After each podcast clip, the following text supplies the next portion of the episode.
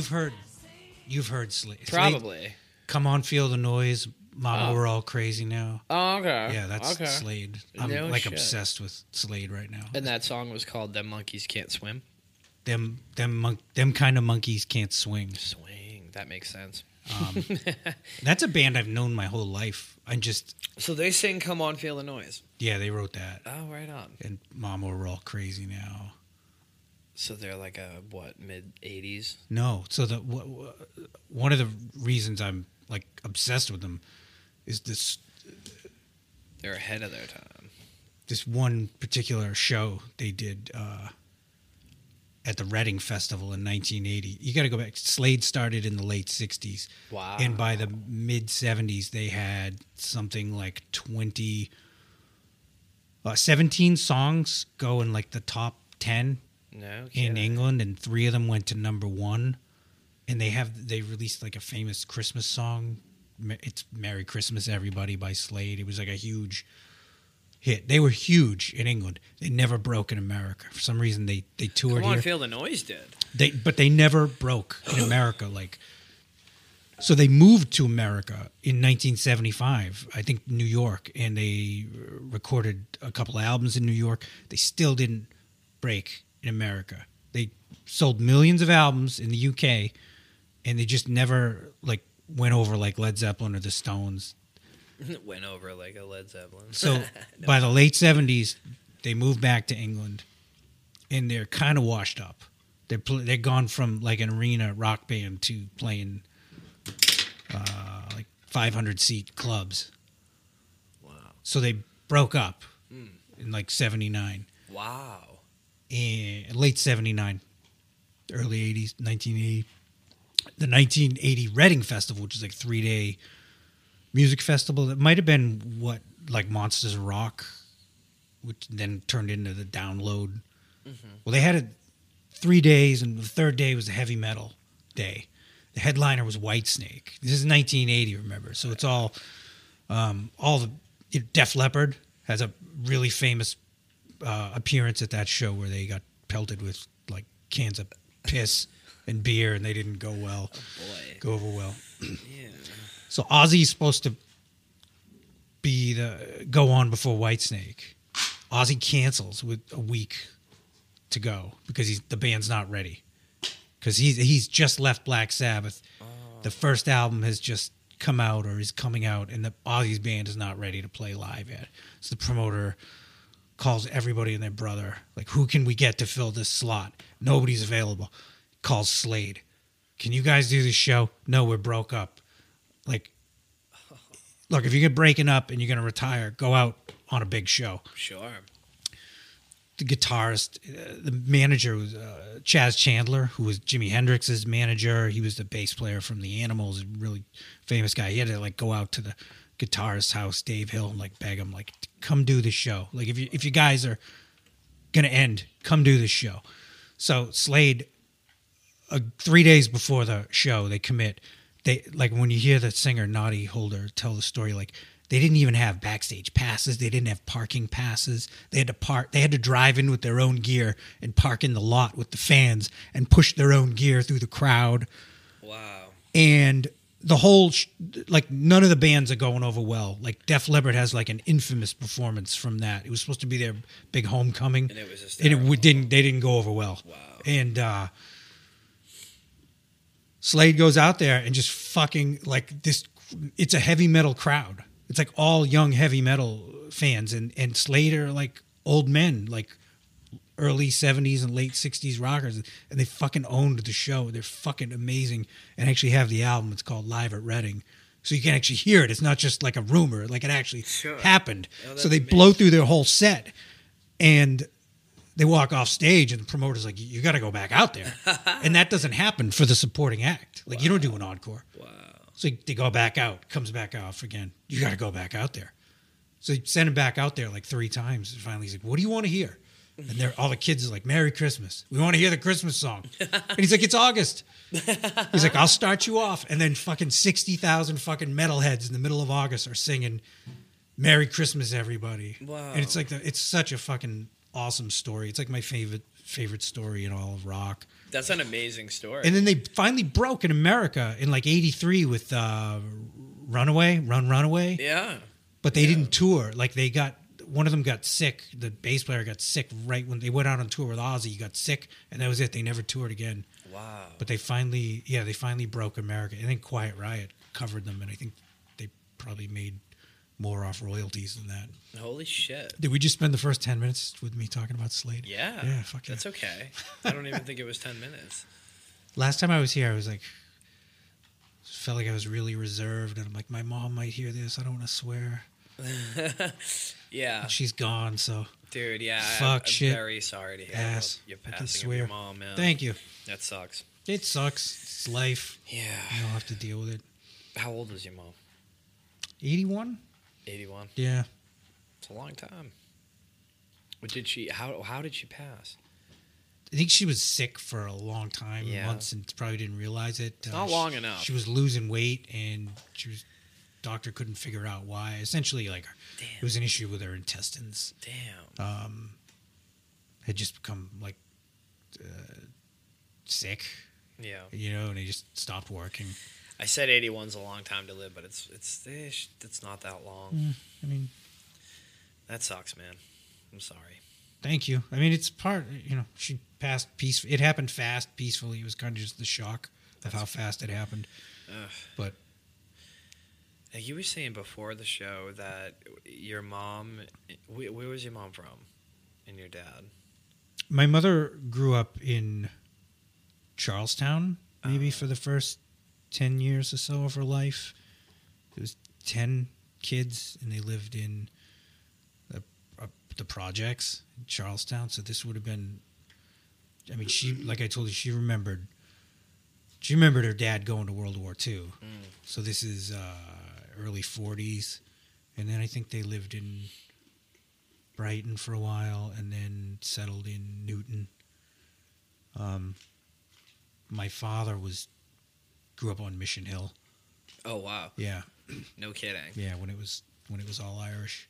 Wow. Yes, his he he was born in 1926. His parents came from Ireland. No kidding. Yeah, Wow. You said your dad. Your dad didn't really listen to like. it's all Irish folk music. Oh yeah, he Yeah. listened to the yeah traditional. Yeah. Was, yeah, yeah. And your mom listened to like Dean Martin, and she was into. She'd always have like the Motown channel on in the car, like when we'd go places. But yeah, she had like Dean Martin records, Frank Sinatra, Nat King Cole. Um, but that's about it. Like nobody was into.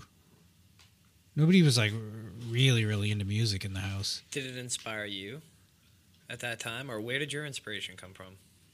Uh, just hearing it on the radio when I was a kid, like hearing hearing, because it wasn't even MTV yet. Like we didn't have cable, so uh, like hearing songs on the radio. I remember the first song that I heard that I loved was Blondie, "The Tide Is High." I think it came out in 1980, so I Oh. was six. But then I remember I had a little radio where I'd hear the the top 40 on Sundays, and I'd hear Duran Duran. I loved Duran Duran. Yeah.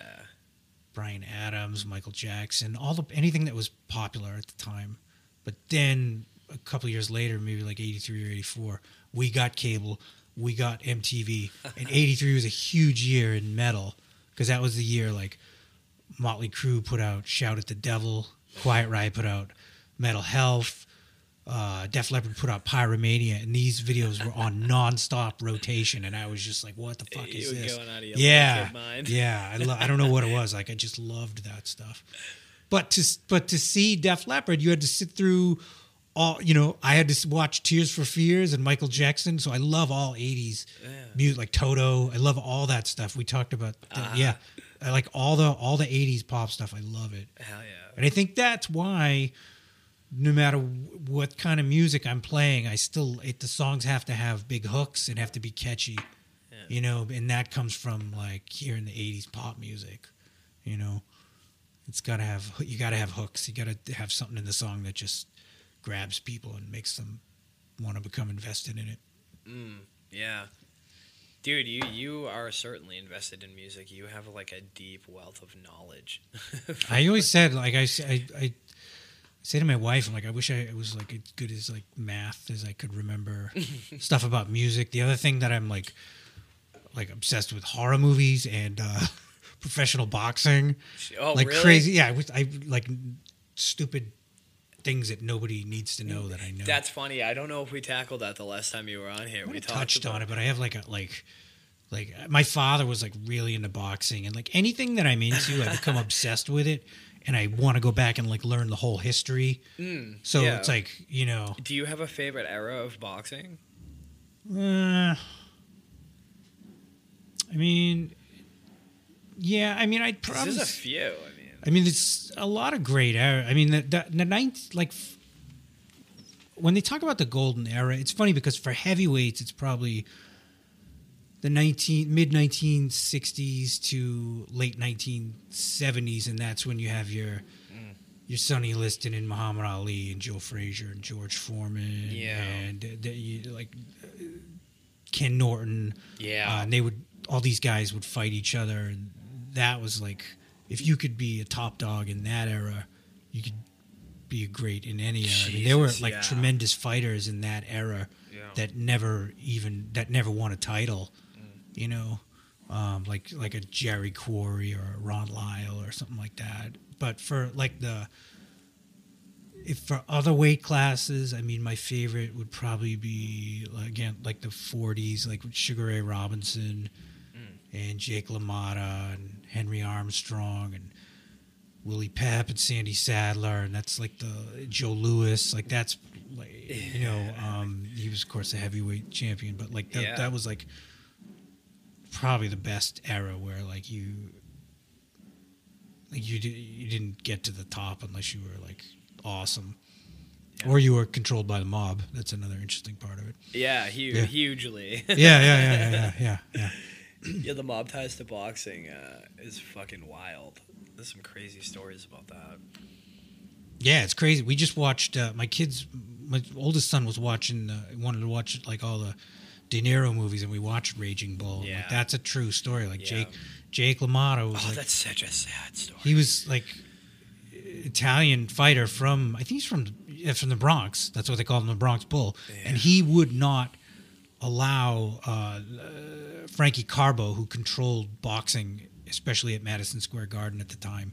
He would he would he would he would not sign an agreement with Frankie Carbo to fight for Frankie Carbo. So Frankie Carbo fucking gutsy. froze him out. Like he wouldn't. Yeah. Like Jake LaMotta was like the best middleweight for years, and he could not. He couldn't get a title fight until he agreed to throw a fight for Frankie Carbo, Yeah. which he did, and he got his title shot and he won his title.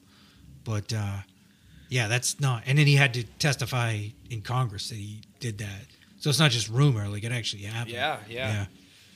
yeah. That's a wild story. Yeah, and like the you know even like the Sonny Liston story is fascinating too because he was managed by the mob. Yeah. There's a lot of behind the scenes stuff, you know, with you know uh, like those Al- that Al- second Ali fight is definitely Yeah, not that is just absolutely not on the level, and the first one is very questionable to me as well. sure. Yeah. The the Ali victories. Yeah, like if you ever see Sonny Liston was the most perfect fighter like, Yeah. ever. Like he had the brutal, fast, long, hard jab that would just fuck somebody up. Mm. Like most guys are uh, using a jab to set up their power punch. Like he would Yeah. fuck you up with a jab. Yeah. And he just would look like the most perfect heavyweight fighter of all time. And when he got in the ring in that first fight with Ali, it looked like he never had a pair of boxing gloves on to me. It's like, what the fuck happened? Now it's like, was it fixed? Because he was he he was never popular. Like he he became champion. He destroyed Floyd Patterson and then destroyed him in a rematch, and that's how he won. Which is no joke. Yeah, that's when he, that's how he won the title. But everybody knew he was a mob fighter, and he was never he was never charismatic. He was never popular. He, he like so people weren't into him. So he's a you know, sadly, he's a product. He has to sell tickets, and people aren't into him. So you know, there's some people that think he was uh, he took the dive in the first fight, and the and the mob bet against him. You know, that his managers bet against him that he would lose. But that fight's that fight has more questions than the second one, um, because at some point, Sonny Liston's cornerman put a liniment on his gloves that burned Muhammad Ali's eyes, and Ali almost quit. He went back to the corner and like told his trainer Angelo Dundee like cut my gloves off. I'm done. I can't see. And Dundee like rinsed out his eyes and pushed him back out there. So it's like if the fight was fixed, why would they? Why would they try to injure Ali? Like, but maybe Liston's team didn't know it was fixed. I don't know. Yeah, that, I've heard that. but the second one definitely is not on the level. Yeah. I've always, you know, so I kind of go back and forth like that first fight. Is it fixed or was Sonny Liston just so goddamn good that he got lazy and he found himself in the ring one night and just said, "What the fuck? Like I'm not prepared. Fuck this." Because he quit on the stool. He just sat down and he was like, "Yeah, my shoulder's fucked up. Can't go on." It's like you just wonder, was he just like, is he just had enough? There's some like famous photos of that, right? Uh, yeah, uh, and the second the second fight was the one. Um, the second fight's the one that's really fucked up because Ali had like become uh, like he was still uh, Cassius Clay in the first yeah. fight, and and I think it was the night of the victory in the first fight. He announced his conversion Yeah. to the Nation of Islam, and that fight, that rematch was supposed to be at the Boston Garden. And Boston wanted nothing to do with it. Like the, the Nation of Islam showed up at Sonny Liston's training camp, and like the, everybody, like the Boston police, they were all afraid there was going to be violence and trouble. They're like, "You're not having that fucking fight here." Dude, especially around that time. So yeah, you're was- talking. yes, you're talking. Uh, race wars on race wars. yeah, yes, yeah, you're talking like. I think this is '63. yeah. Yeah, so like every you, you name like, you know, you've got MLK, uh, the JFK, um, Malcolm X, Medgar Evers. Like eh, people get, you know, um, that fight went to Lewiston, Maine, and uh, Really? yeah, they had it in Lewiston, Maine, and Sonny Liston went down from a punch that didn't look that hard. Yeah, don't they call it like a phantom They punch? called it a Phantom Punch, but again, pull it up on YouTube and watch it slowly, and his neck kind of snaps violently. So I don't know what to believe on that stuff. Hmm. It's interesting. Yeah, that is interesting. But he was definitely a mob fighter. Yeah. controlled by the mob. They owned his contract. Um, so, but I mean, like all that, you know, Joe Louis, Jack Dempsey, Ray Robinson. I love all that stuff. yeah. Yeah, Marciano. yeah, he was awesome, awesome. The thing about him, like, who was who was his main competitors? Like, who else was big names at his time? That's the Isn't that the thing about? that's the criticism of him. Yeah. That's is that people will say like, well, he didn't fight anybody. You know, he fought old men. It's like you can't. The fighter can only fight who's around. Right. You right. know? Yeah. I mean, he fought. What years was was his involvement? I want to say mid fifties because after Ali won the title, I believe in '63, and I want to say after Marciano retired, that's when Floyd Patterson won it, lost it to Ingemar Johansson, then Floyd Patterson mm. won it again. So I want to say late, very late, mid fifties to late fifties. I mean, so he had. I mean, he. What a fucking run! Yeah, I mean, he has got some names on his record. Like to me, Ezzard Charles, Rocky beat Ezzard Charles twice, and I think Ezzard Charles is like the single most underrated fighter ever. really? Eh, But Rocky fought him. Like he was the greatest. He's the greatest light heavyweight ever, Yeah. and he never got a shot at the light heavyweight title. No shit. and he moved up and he won the heavyweight championship. And by the time he fought Rocky, he was not, like he was past his prime. He was still the heavyweight champion, but he wasn't. He wasn't the greatest fighter in the world anymore. But he's still the fucking heavyweight champion of the world. Right. So people will be like, "Oh yeah, Rocky fought old men." It's like, well, oh, Yeah, but they weren't like fucking. Yeah, 49 of them. They didn't just fucking all. roll out of the nursing home, dude. This is like, Ezzard Charles, like top five fighter of all time. you know, Jersey Joe Walcott, another great fighter. Um, so and uh, Archie Moore. Yeah. Yeah, there's three of the, three of the greatest fighters of all time right there that he beat. They just happened to be in the la- latter part of the career, so of the, his, their careers. So people would want to not give Rocky the credit for those wins, but it's not fucking Rocky's fault. Right, right. You can only fight who's around. Of course, you know? yeah. You know, it's funny. In every sport, everybody wants to jump to who the goat is of that sport. And I hate that argument because there's so many goats in different generations. And then then Yeah. you get into comparing different generations to other generations and you can't really do that. It's all speculation at that point, right? Like people say like the the famous, you know, comparison when I was growing up was Ali and Marciano.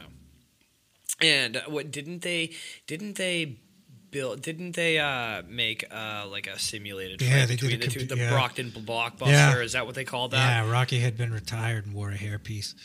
Yeah. filmed it, yeah. yeah, and he yeah. won, didn't he? He did, I, and I think that was partially done because Ali had been stripped of his title. It happened during Yeah, his- when he wouldn't when he was to- exiled. Yeah, Yeah. this was kind of a way And for those who don't know, he got stripped of his title because he wouldn't fight for Vietnam. he wouldn't. Yeah, he wouldn't. He got dra- He refused to be drafted. Mm. Yeah, Yeah, everyone was calling him a draft dodger and all that shit. the Ken Burns. Uh, Ken Burns about a year ago did a fantastic five part Ali um, Really? documentary, and I Oh, thought did I see what was that? What was that called? Do you remember? It might just be Muhammad Ali. It's, it's I don't. it wasn't called like We Were Kings. That's what that. like So that's that's when we were kings, and that's a When We Were- documentary about the George Foreman and Ali fight. Oh, okay. in okay. Zaire, and that's absolutely tremendous. I just watched That that. was a cool documentary. I just watched that with my kids a couple of weeks ago, and you can't even appreciate like people thought George Foreman was going to murder him. He almost did. like people thought he was going to get hurt. George Foreman was a fucking animal. Like George Foreman was fucking up his sparring partners, and Ali was getting his ass kicked. Yeah. by his spar- his sparring partners were, were like Larry Holmes and Tim Witherspoon. he was wait a minute. In that he was sparring yeah, with Larry. yeah. Holmes? Larry Holmes was there. Like, so I mean, these guys were were working Ali over, and he and like Yeah. people like Foreman's gonna fucking kill this guy. yeah. Like you can't. I don't even know if you can't. Rumble in the jungle, right? Yeah, you can't even. Uh, I don't think you can put it in perspective because like unless you were there or you really really dive into it because what you know of Ali now is like you know it's you can't think of him as not one of one of if not The- the, greatest of all time. Yeah. But at that time they just thought he was a guy who should not be fighting George Foreman and he was getting fucked up. Uh, and then he did the rope a dope. So I mean Ali had two losses on his record to Joe Frazier and Ken yeah, Norton. yeah. And George Foreman had fucking destroyed both of those guys. Yeah. Like destroyed. They weren't even competitive. And it's like, you're telling me like these guys beat Ali and George Foreman knocked them both out fast. That's wild. Like Ali's gonna get hurt. yeah. Yeah. Yeah. So that's a that's a fascinating fight and everything around it. God, he was such it. a fucking athlete, man. Yeah, he's amazing. I like around here. I, I know more people than not. You know, want to say Marciano over Ali because it's a local thing. And and Marciano, I mean, you can't. He was undefeated, forty nine and zero. I mean, what the fuck? But I mean, everything I've ever seen of Ali, man, that guy, like, he would have scored more points for sure. There's a period in Ali's career that first title reign where it's like 63 to 67 where I think he's unbeatable. Yeah, He just has the perfect combination of speed and power mm-hmm. and be the ability to control the fight. It's the Ali that his footwork was Yes. like bar none. yeah. So it's the Ali that comes back after uh, he's been exiled. That chip on his shoulder, fucking. and he's he- he's older and he's heavier and he doesn't move the same way. And mm. that's the Ali that's made for the more memorable fights. Mm. But that's like if he was ever going to be invincible, if he was ever going to be like vulnerable to like say a Marciano, it would have been in that part of his career Sure. where he because he yeah he knocked George Foreman out. He took a beating in the process. Like he pissed oh. blood for days. Yeah. Yeah, yeah. He like he pissed. I don't. Blood. I didn't know that. Yeah, he pissed blood for days. So like he those those kidney fights, shots you know, and that, the Thrilla in Manila, Rumble in the Jungle, these Yeah. fights, you know, that he won that enhanced his legacy and his glory. Like they, he wasn't. He wasn't uh, unhittable at that point. He would. He would. Oh, he got hit. Yeah. he got fucking yeah, decked. I He'd mean, that take- was, that a sad. beating, Yeah. What he ended up, you know, Yeah. just so sad. That's the thing, though. People don't realize sometime about him. Like he's, it's easy to look at him. We talk, he talks about how, how pretty he was, and, and the you know the way he would talk and rhyme and this. Yeah, he He's was so quick and witty tough and Son smart. of a bitch. Yeah, Like if a guy beat him, he's like, "I- "Give me, get a rematch." yeah, Like, like you know, Joe Frazier beats me, I want to fight him again, Mm. and then after that, I want to fight him again. Ken Norton beats me, I want to fight him two more times. Like, like if anybody beat him, he, we went back at him. He was a total dog. yeah, You know. Yeah. He he cannot be understated. But Or it's but those even. fights that made him really really famous are what made him, uh, you know, in rough shape. Yeah, yeah. Should we start this over and just talk music? No, not at all, man. I'm I'm into it. It's so yeah, that's those are, these are my you know Well, I was gonna say when we were talking about like comparing goats, now like There's a one of the- boxer in our logo too. yeah, there is. Yeah. Eh, nowadays, people always compare LeBron James to Michael Jordan, and so tough. it, it's tough. I mean, I, I could I could make. Hey, and we're back. For all of you, for all of you who don't know, we just ran out of space on our hard drive. I believe Alex and I were just talking about Tom Brady and the Patriots and the different generations and how it affects, uh, you know, the current teams. Well, you were saying, Alex, you were saying that Tom Brady has played in a league that, They you can't touch the quarterback. right? and there's guys that came from eras before where you could destroy the quarterback Yeah. and there would be no flag so i mean you have to take that into consideration i love tom brady Yeah, but it's just the reality same. you Yeah. know there's, there's no you know you could leave a guy motionless on the on the ground and he, they'd cart him off and put him back in the game and 10 minutes later you know so i mean yeah i've always taken the offensive uh, statistics with a grain of salt Well, that's what I was saying earlier. You can't compare different generations because it's a different game, right? Yeah, I mean, I th- I've even like. Like, can you really compare Joe Montana to Tom Brady?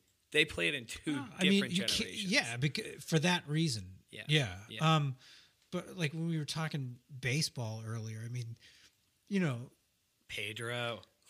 there's guys, some of the players that are considered like the greatest baseball players of all time, like never even had to go up against like an African American athlete. Yeah, You know? yeah.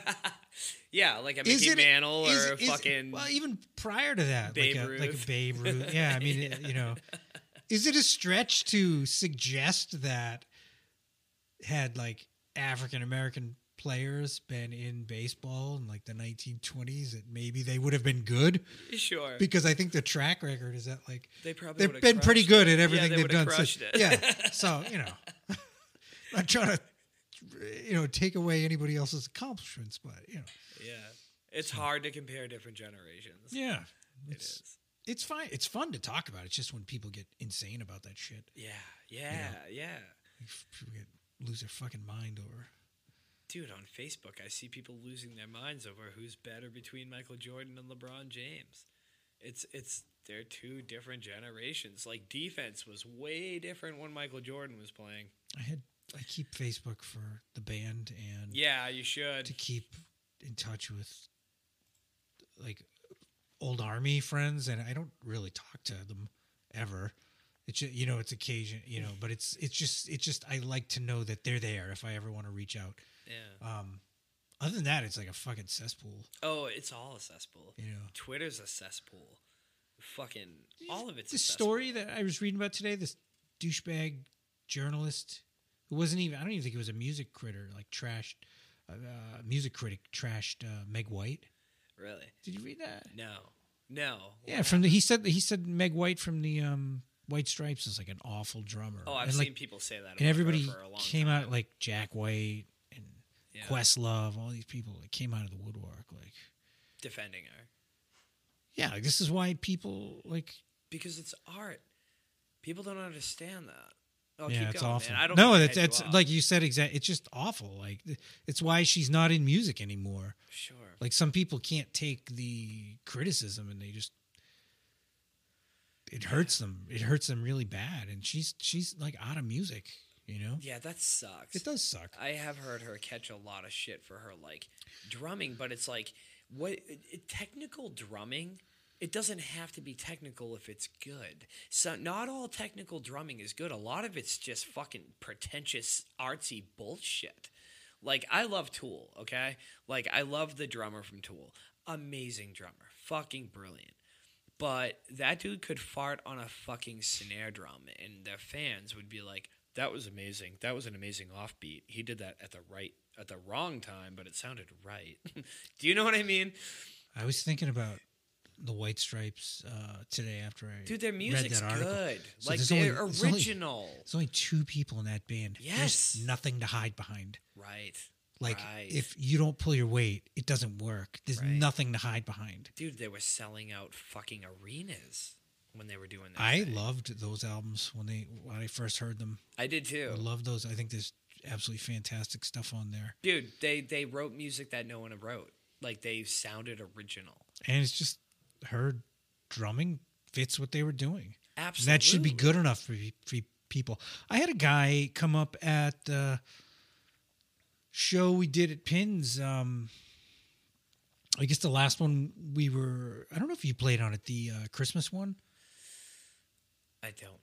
the toy drive. Yeah, had- yeah, we yeah, had- yeah, yeah. That was a great show. That was a fun time. So yeah, that was a did- that was yeah. a good turnout. It was a good show. A guy came up to me afterwards, and he he like gave me like a backhanded compliment, like that I wasn't a real bass player. What? He's like, he's like, he's like, hey, you guys sound great. And he shook my hand. I was like, thanks. He's like, are you really a guitar player? I'm like, no, I'm a bass player. He's like, "It sound, he's like, sound like you're a guitar player playing the bass, and there's something missing from the band. And I was like, hey man, thanks. I was like, thanks for coming, dude. I was like, thanks. I was like, thank, like you, bought, you paid your way in here. Like, thank you. Yeah. Like, come again. Sure. But that that kind of comment when I was when I was younger might have like really fucked with me. Like what? Like because I don't give a shit. That's fucking with me now. But it's like I don't fucking care. Like you paid to get in. You paid to see me. sure. I don't. You know. I'm. I hope you liked it. I hope you come back. I hope you had a good time. But like What that would have that would have like messed with me like when I was in my early 20s if somebody like just cuz like you know I mean you are like everything about about you is your your music and somebody comes up with like Yeah, you all but identify with it. So, in some yeah, cases, like- you identify with it. yeah it. you feel like you feel like you're a musician and everything else in life is just other shit that's going on around you when you're Yeah. not playing music Yeah. and then somebody comes up and like tells you like you're not good at the one thing that you love more than anything and you're like fuck No. but but that like at my age now i was like yeah whatever man like thanks like you want to buy a shirt like i don't like i don't like cool like you know i don't even know if he meant to come off the way he did but he was like yeah are you really a guitar player i was like no i'm I could see why he would ask you if you're a guitar player, but only because you play a lot of leads on your bass. But that is what it, you are a rhythm bass player. You hold down the rhythm.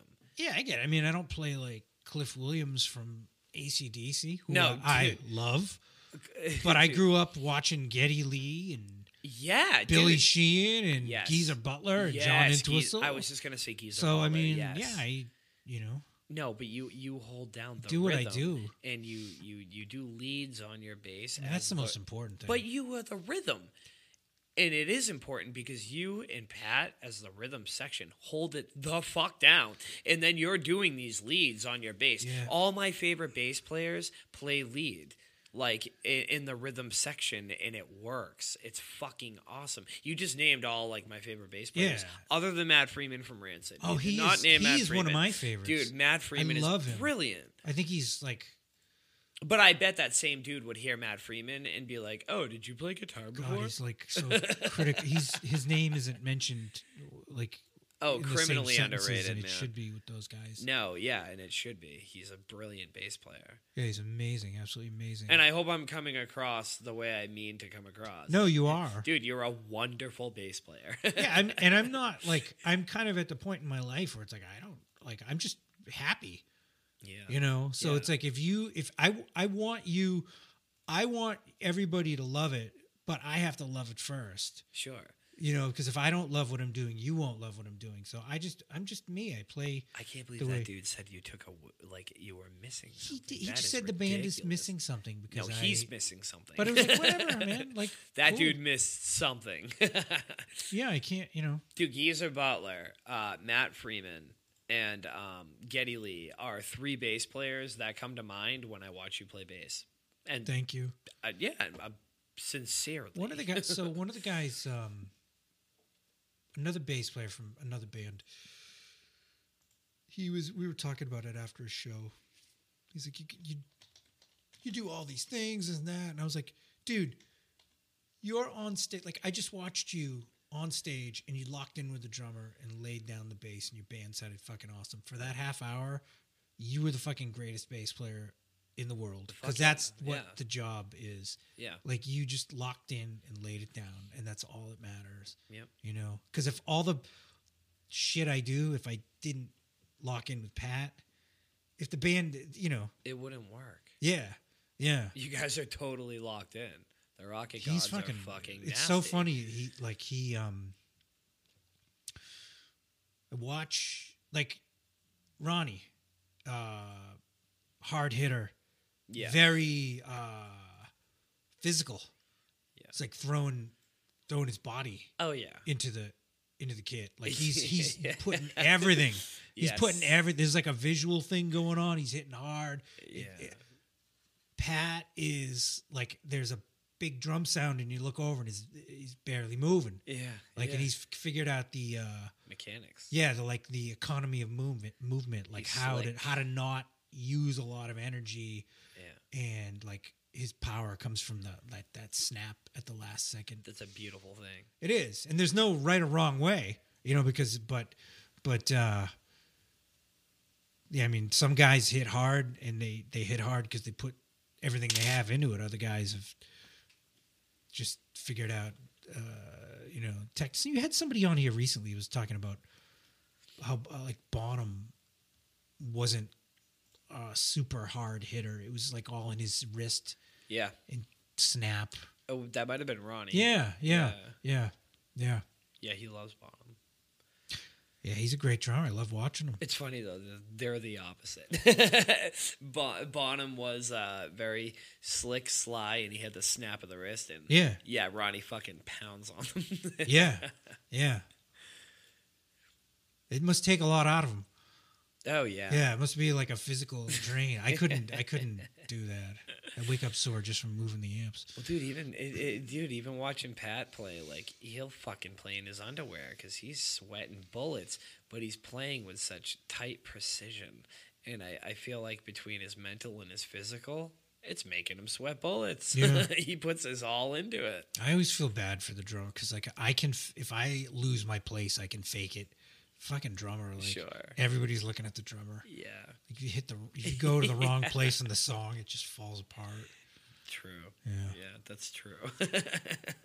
no way to hide when you're a drummer. Yeah, there's no like we we do a lot of songs in drop D. I'm like, if I get lost, I could just hit a fucking D. Like, Dude, you guys put out a lot of sound, man, for like a three piece with the vocalist. You're a four piece, you know, Rob's the fourth piece and but as just three instruments, you guys put out a lot of sound and I love it. I love that. I want to get Keith to bring a stack, but he won't. He never. He'll never bring like a full stack to a show. Yeah. Have you ever seen how many amps he has, Yes. dude? Not in person, but yeah. His basement looks like Guitar Center. I'm like, dude, full stacks, full stacks. They just look cooler, even if we don't have them on. They just look cooler. A full stack would be cool. Yeah, For sure. Yeah. He always gets really good sound too. You know, you know what? Actually, all you guys do.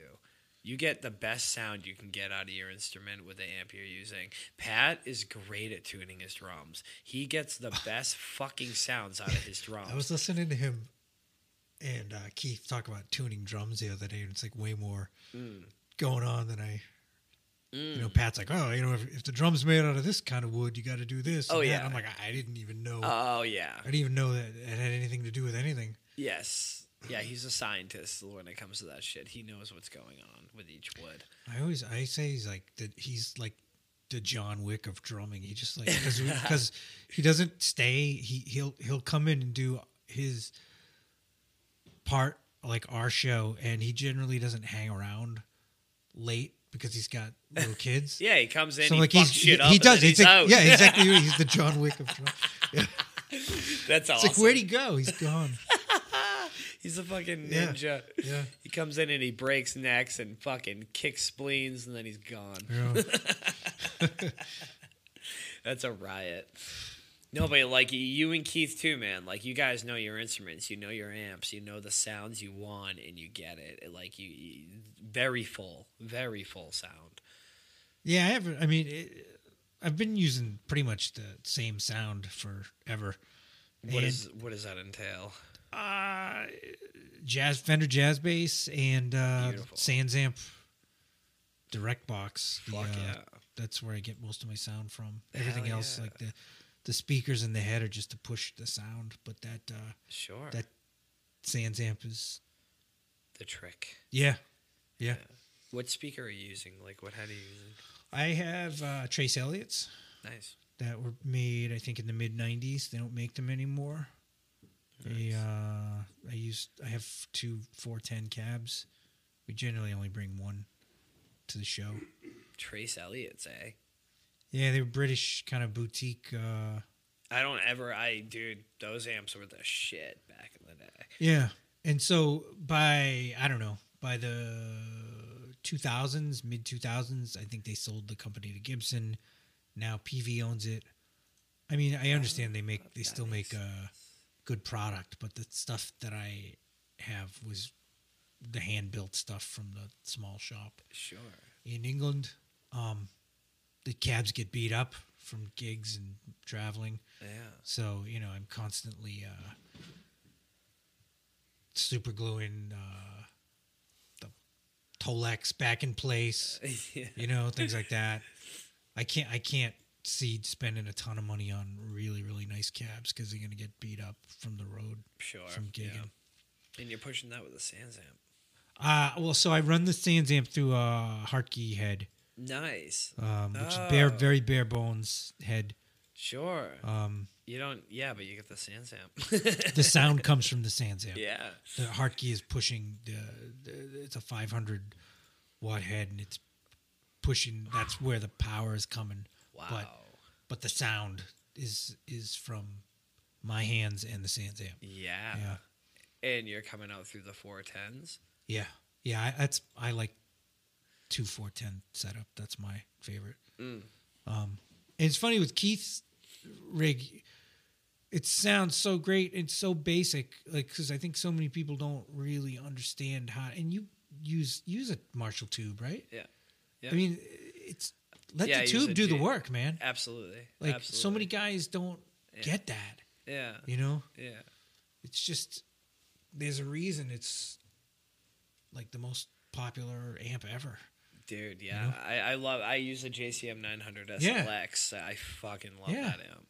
Yeah. So do you use any overdrive pedal or anything, or you just use No, I don't use to- overdrive. Yeah. Um, sometimes I use a uh, chorus pedal. Yeah. I, once in a while. Yeah, but no, no. I just use a. Uh, Yeah, yeah, that's I Use, awesome. I use the head, just like Yeah, does, that's yeah. and that's you know you got guys coming in with big giant pedal boards and racks and this and that and this other. It's like yeah. I mean that's cool and all, but I, I mean I just like the sound of the the head. Yeah, I mean, it all depends on what you're doing. I, I we're in a tr- we're a trio. We're Yeah. a three piece. Um, uh, we make a lot of sound as a three piece, and we use what we have. Um, not you know, I, I I'd like to like experience with I, I experiment with different things like uh, uh, different effects pedals and stuff, which I, I have, and we're kind of fucking around with now. But I don't want to go overboard. I, I, I like our sound. We have a very driven. It's just a very driven sound. Like the, yeah. Have you had your bass player on here yet? Danny? Yeah. No, not not by himself. We have had him on here, and uh, yeah, He's Um, cool. Yeah, Danny's awesome, man. He he'll be on here. Uh, I was just talking to him the other day because he came on to sit in on a couple of episodes with a guest, so he is on here, um, talking to different guests for like a couple episodes. But I want to do an episode just with him. He's a good bass player. Yeah, he's a great bass player for sure. Yeah, very talented guy. he can sing too. We've been we've been working on different. Yeah, I've noticed. Yeah, Yeah, he's he's very talented, and um, good guitar player too. Oh, really? Yeah, I play a lot of guitar. I play Yeah. a ton of guitar. right on. Yeah. I So- dude, I think it translates. I write everything on guitar. It's just easier. Like it's a more melodic instrument. It gives me more options when I'm writing Sure. because it's. I don't. I can't write a song around a bass riff. I generally have a whole song idea, like chord. I just hear it in my head. Yeah, you hear it more. Yeah. I get that. So I get that. you know, and I can always go back and tailor a bass line to something. But if I write it on guitar, I generally I present. It's funny. I I will go home and uh, work my riffs out and then present them to the band either live in the studio, um, or I'll record it on my phone and send it to them. Like, what do you guys think of this? Like, Yeah. I've kind of got it all worked out. Like, I've got this riff, and then I've got this riff, and this and that. You know. Yeah. So like, I, I'm like putting everything together, and then I present it to them. Keith is like just tuning up and he starts doing some riff and I'm like, what, what, what? Like, wait, wait, wait. I'm like, what is that? What is that? Like, keep doing that. Like, he just like fucking shits out riffs. Like, he's like, what do you mean? I'm like, dude, what you do? Like, there's, there was one time he was, I walked in the room. I, him and Pat were in there jamming. He, they were warming up and he was doing this riff. And I was like, keep doing that. Keep doing that. And like, And I, you had something for it. I plug in, I plug in and let my let my amp warm up, and then I jump in, and I'm like, we gotta we gotta use that. yeah. So I went home and worked out another riff to go with it. Oh, nice. And I came back and I was like, "Do you remember that thing?" And he's like, "No." And I'm like, "Well, I do. Like, I, I remember it." And so it's it's like, oh, that's great. yeah, it's cool. You gotta like, I love spontaneity, You- but fuck it's yeah! also, if you can, but if you can capture spontaneity, like holy shit. yeah, yeah. that's the worst when you have something and you don't remember it. That's great, man. But uh, Oh, that's like that. That's like the lightning in a bottle right there. Like if you can, if you if you have a great like freestyle jam going on and you Yeah. just feel it and you can capture that somehow, record it, whatever. yeah, he's one of these guys that when he's just fucking off, like. he just whips shit out. and I don't think he realizes it sometimes. Mm. Like that's like that. That's really good. Like keep doing that, you know, and then we can build something around that. It's magic. Whereas I come in with like, you know, hey guys, I wrote this whole fucking song. Like, what do you think? You know, yeah. So like when you do that, do you come in with a guitar and show them what you wrote on guitar? Sometimes, Mm. if it's if it's because sometimes the bass and the guitar won't be the same, and I want more emphasis. Sure. Like I find that like the the the guitar is always going to stand out more than the bass. So like like I'm I'm more specific to For the melody, yeah. yeah Yeah. yeah like I want to hit I want you to hit a chord a certain way this and that and the other. But I for the most part that doesn't happen. I kind of just show Keith like I'll show it to him like what I'm doing and you take it Yeah. and do what you want. I always have like it's funny, we were playing one of the songs the last week and uh he started doing some like double stops like stuff on the on with the guitar and I was like fucking love that you do that cuz that's exactly what I would do. That's exactly what I would do right there. For that. Yeah. Yeah. Yeah. Like I love those double stops and stuff. But uh That's beautiful. yeah, the songs come together faster than we can come up with lyrics for. Sometimes I like to write. I like to use different instruments to write a certain song. Like I'll write, I will write a song on drums because there's just these certain beats. Like you can lay down a certain beat that sticks out, and I can put the right guitar to it or the right bass line. Like or like Danny will know what bass line to put to the beat. You know, um, some songs just write themselves. It doesn't matter what instrument you do it on. I think like our, a good example, if like, do you know the song "Love Buzz" by Nirvana?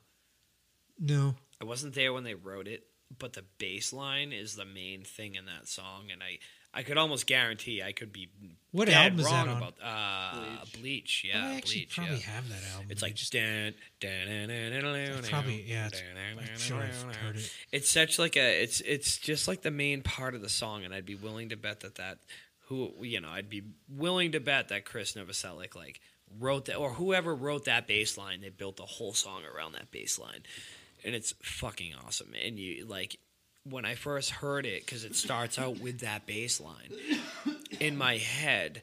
I was thinking like where it was gonna go, and it went there when I first heard it. You know what I mean? It's just like certain things that you write just with whatever instrument, like that instrument writes the song. We have If that makes any sense, I don't know. no, definitely. We have we have some riffs that have been kicking around forever. Um, and it's like this riff is so good, and I don't know where to put it. Like I don't want to just throw it in. Yeah, anywhere. there's It's like- that, too. It's like, well, I'm sorry, and No, you no got to wait for your uh, Jesus fuck. wait, wait for the uh, wait for the like perfect place to put it because Yeah, you don't want it to be like a throwaway riff. Like a song has to revolve around. This. Yeah, sure. Yeah. Yeah, yeah, yeah. So we have a couple of those. We kind of have like yeah, we have a bag of riffs. We jam for a while, and we just when we need a riff, we're like, what about that one? Yeah, just pull it out of the bag. One of the new songs, yeah. One of the new songs has a riff that uh, Keith and I jammed with a friend of ours that passed away a few years ago, and it was like a really cool riff. And I was like, I want to put this somewhere, but it, I, I haven't heard like the right place to put it yet. Sure. And one of the newer songs, it was like that riff would fit in there, awesome. Beautiful. But yeah, we have more. When we the last show we did, last show we did at the district, we did twelve originals, and we have more that need lyrics, and you know, sometimes I will help with the lyric. I'll write lyrics and give them to Rob and be like, change whatever you want. Yeah. You know, Yeah, yeah, yeah. um, He's a fucking witty lyricist, man. He's funny because I wrote, I wrote, we, we were at, I was uh, on vacation in Cape Cod and I was fishing. We're out, I was out on like the jetty fishing with my kids. We had just watched, I don't know if we just watched the night before or if we watched it that night. We were watching the, the Bourne Identity. yeah. You see that? Yeah. Where they find him floating in the harbor Yeah. the beginning. Yeah. So that was in my mind.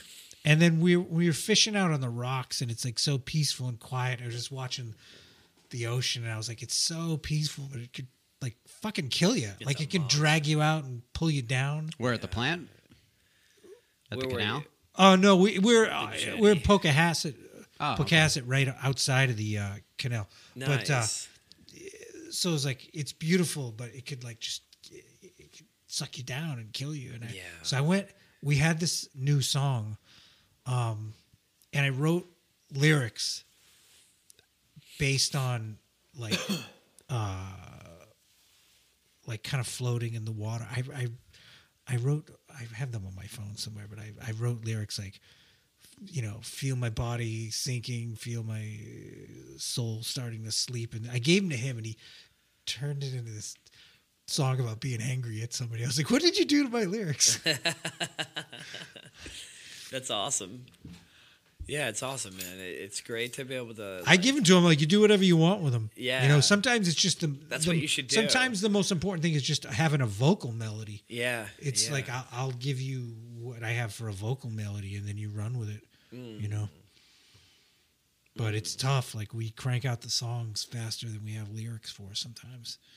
Sure, But- sure. Yeah, it's funny, man. Riffs write feelings, and feelings write riffs. Sometimes, like you know, we'll build a song based around just the lyrics, you know, and uh, it'll it'll write music. We have a song now that we need words for that I wrote uh 24 years ago. Would you write it on? I wrote it for uh probably guitar. Yeah, Yeah. Probably guitar and I showed the riffs to my old band from 99 and they didn't dig it and I showed it to different people and they didn't dig it and I showed it to Pat and Keith and they heard it the way I heard it Nice. and they loved it and we have it's going to be a new song it just needs That's words fantastic.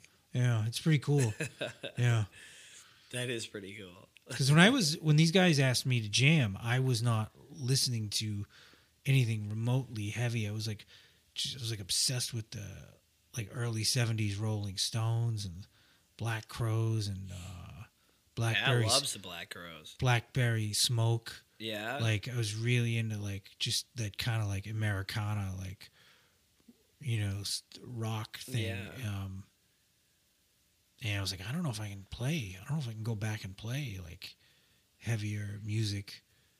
You know, Rob kept talking about punk, and I was like, I'm not really a punk player. I'm like, I'll, but uh, let's plug in and see what happens. I mean, I like punk, but it's not in my DNA as a musician. Like, that's not what naturally comes out of me. That's not the first thing that's going to come out of me. What's going to come out of me is like the Geezer Butler and the John Entwistle and the Jack Bruce and the guys that, that I learned my trade from. Um, so I didn't contribute any riffs for a while. I just sat back and they already had a bunch of songs and I just learned them and did my thing. And then I was like slowly started to like, hey, here's a riff. What do you think of this? And I was like, you guys got to let me know. I'm like, if this is heavy, if it's too heavy, you got to tell me. Like, don't be afraid to tell me it's too heavy because I know this isn't a metal band, you know. But I don't think anything we do sounds metal. It's funny how it like just playing with guys that aren't uh, metal players, you know. They're and when I- just dudes. and when I say metal, it's like Black Sabbath metal. It's not fucking. The shadows fall. Or... Yeah, I get you. blues metal, yeah, yeah, yeah. The farther it gets away from the farther music gets away from the blues, the like the, the less it doesn't like the less interest I have in it. You know, it's just for some reason there's always got to be some sort of connection, yeah, whether it's just the structure. it's the got a groove. Yeah, yeah. There's like a whole generation of metal that like I. It's just not my jam. There's nothing wrong with it, you know. But Sure. Not the biggest toxic narcotic fan. That's fine. I, for me, it was like '80s thrash metal and uh, Heavy blues influence. going back to I'm always looking for something I missed, you know. So that's like, like I told you, I was like obsessed with Slade right now, Yeah. you know. Yeah, there's a lot of blues in there. Yeah, and I go back and listen to those songs. It's like this is so goddamn good, and it was right under my nose this whole time. Yeah. Yeah. That makes sense, man. Yeah, Even like uh, you know, I don't know, when I go back to like Pantera, like they're a great uh example of that. There's a lot of blues in Pantera. Fucking yeah. I mean, the guitarist is Dimebag Darrell totally a to like seventies seventies guitar uh. Yeah. freak. Like all those. You know, the other funny thing about them is like if you heard the brothers talk, they didn't just like metal. They loved like all. Yeah. se- They loved Skynyrd and Foreigner and all the like stadium rock sticks. Absolutely. you know all Yeah. that stuff they were just music lovers that's why I, i'm just a music fan i love i love all eras and everything but there's certain stuff you know Yeah. Well, that's why I love talking to you about it, man. It, it's interesting to talk, like, just about even y- you growing up with the parents that you had, and then your Yeah. exposure to like MTV and just like what really influenced you and what. yeah you, the visual thing Yeah. i don't know what it was like those bands i didn't want to be the guitar player i think just those particular bands i thought the bass players looked so goddamn cool They were. and i wanted to you know like those guys look cool Yeah. And uh, then I went through this thing where it was like I was obsessed with Kiss and uh, all the LA metal. Like I was really big on Motley Crue and everything coming out of LA. Yeah. And then I heard Iron Maiden and I was like, what is this? Yeah. And then I heard whispers in the hallways in like sixth grade, people going, Have you heard of this band called Metallica? Metallica? I'm like, no, never heard of them, you know? And then when I finally heard Master of Puppets, I was like, "What the fuck is this? Yeah. I got to get another album. Go get the next album. This is fucking amazing. Go get the next one. This is fucking amazing." Yeah. Yeah, for those first few albums. Yeah. Yeah. What What did you think when they came out with the Black album? I you know it's a, I think I didn't I didn't love it because it was different. But I did when I was that age. I so well, the way I looked at it now is like the way I think of the Black album is like I loved it. I liked it because I loved Metallica so much. Like they almost could do no wrong, and then as time goes by, it's like, eh. the God that failed has a fucking dope song. I love. I mean, I, I, I love wherever my I may roam. I think it's a Yeah. fucking Yeah, great it's a riff. classic, great song. But I, but I, but I, the way I look at the, I can see why there was a departure though, like there with the fans. I could I could see their that. audience got bigger. It was just like the hardcore. Like they were kind of like an underground thing. Yeah. Well, before it hit the radio, it had to get washed through all the money people. Yeah, It yeah. had to be like, all right, It could have failed. I mean, you it gotta could do have failed. this because some of your stuff sounds like garbage to some of them old people. So maybe you gotta sing more. The way I think you of the know? Black Album now is like if you imagine you dated this like hot girl and she got a haircut you didn't like, and you're just like whatever. It's still You're still hot. you're still hot, and then and then a few then ten years go by and you're like, you know that fucking haircut was really fucking stupid. That's kind of how I feel about the Black Album. Like when you don't have the same emotional connection to the girl anymore, you're like that fucking haircut was awful. I think that's ironically perfect. Yeah, that is. So- That's But- a riot. People were like shaving their heads in protest. You know what's funny is like they have a whole half of their career that I've never heard a lot of the music they put out. What like reload and I never heard. I've never heard. Saint I've never heard Load. I've never heard Reload. I've never heard Saint Anger. God. If Um, you sit through it, you'll be like, okay, and then you'll never go back to it. Yeah. No. Yeah, I mean it's and it's whatever. They're still out there doing their thing, eh, which is pretty awesome. Yeah. It's pretty butt rocky. I, ca- I can't. It's funny. Like even Maiden, like one of my favorite bands of all time, they have a whole half of their catalog I've never heard. Yeah. You know. Same. Yeah. Um, And then I try to listen to half an album and I get three songs in. I'm like, yeah, you know what? I heard some. I heard the the the newest one. I I liked some of that stuff. I thought that was pretty good. They had some stuff on Brave New World that I thought was okay. Yeah, the Wicker Yeah, Man's I'll check awesome. that yeah, one out. Wicker Man, Yeah. man. I covered that with an old punk band. Yeah. that I'll I was check in. that one Yeah. out. But What Brave New World? Yeah, I'll check that. Out. It's got some cool track. Wicker Man's a good song. I would say that's probably the best song on that CD. That's a good song. I'm with you though. I feel you. There's a generation of Iron Maiden that I just didn't listen to. I know all the priests though. I know you do. You do. Hell yeah. Yeah. You and me used to go back and forth about Maiden and Priest. I like them both. I mean, I love them both. The guitaring and Priest, I will give it to Brian on that one, man. That dude is uh Don't give it to me. Give it to KK and Glenn. he's a fucking animal. I just love the writing style of Maiden. Like they're melodic, like they're melodic and just like the, the their writing is fucking brilliant. And there was nothing like it, like what they did. Like they sounded. Yeah, nothing nothing. like- there was never anything like it Yeah, before. yeah, And they dress like old war pilots. yeah. Old British war pilots. Well, you. Oh, it was my brother Chris, Jamie, and Pat McKeon. We went and saw Maiden uh, play with Ghost at uh, the Comcast Center. God, what, four or five years ago. It was before my brother Chris passed away. It was fucking awesome. Yeah, That was a great time, and they played everything you'd want them to play. yeah. They did uh, a couple of tours in a row. They did kind of best of sets yeah, from yeah, certain parts of their career. Yeah, Y'all remember this one? Yeah, you can't get it. You can't go against that shit, man. one of my favorite song, one of my favorite things they ever put out was their Rock in Rio, though the Rock in Rio DVD. So that is insane. That Fucking that is brilliant. like right when Bruce Dickinson came back in the band. yeah, People don't remember, like in the mid '90s, he left, and they Yeah. had another singer, Blaze Bayley, come in, and they were playing Lupo's.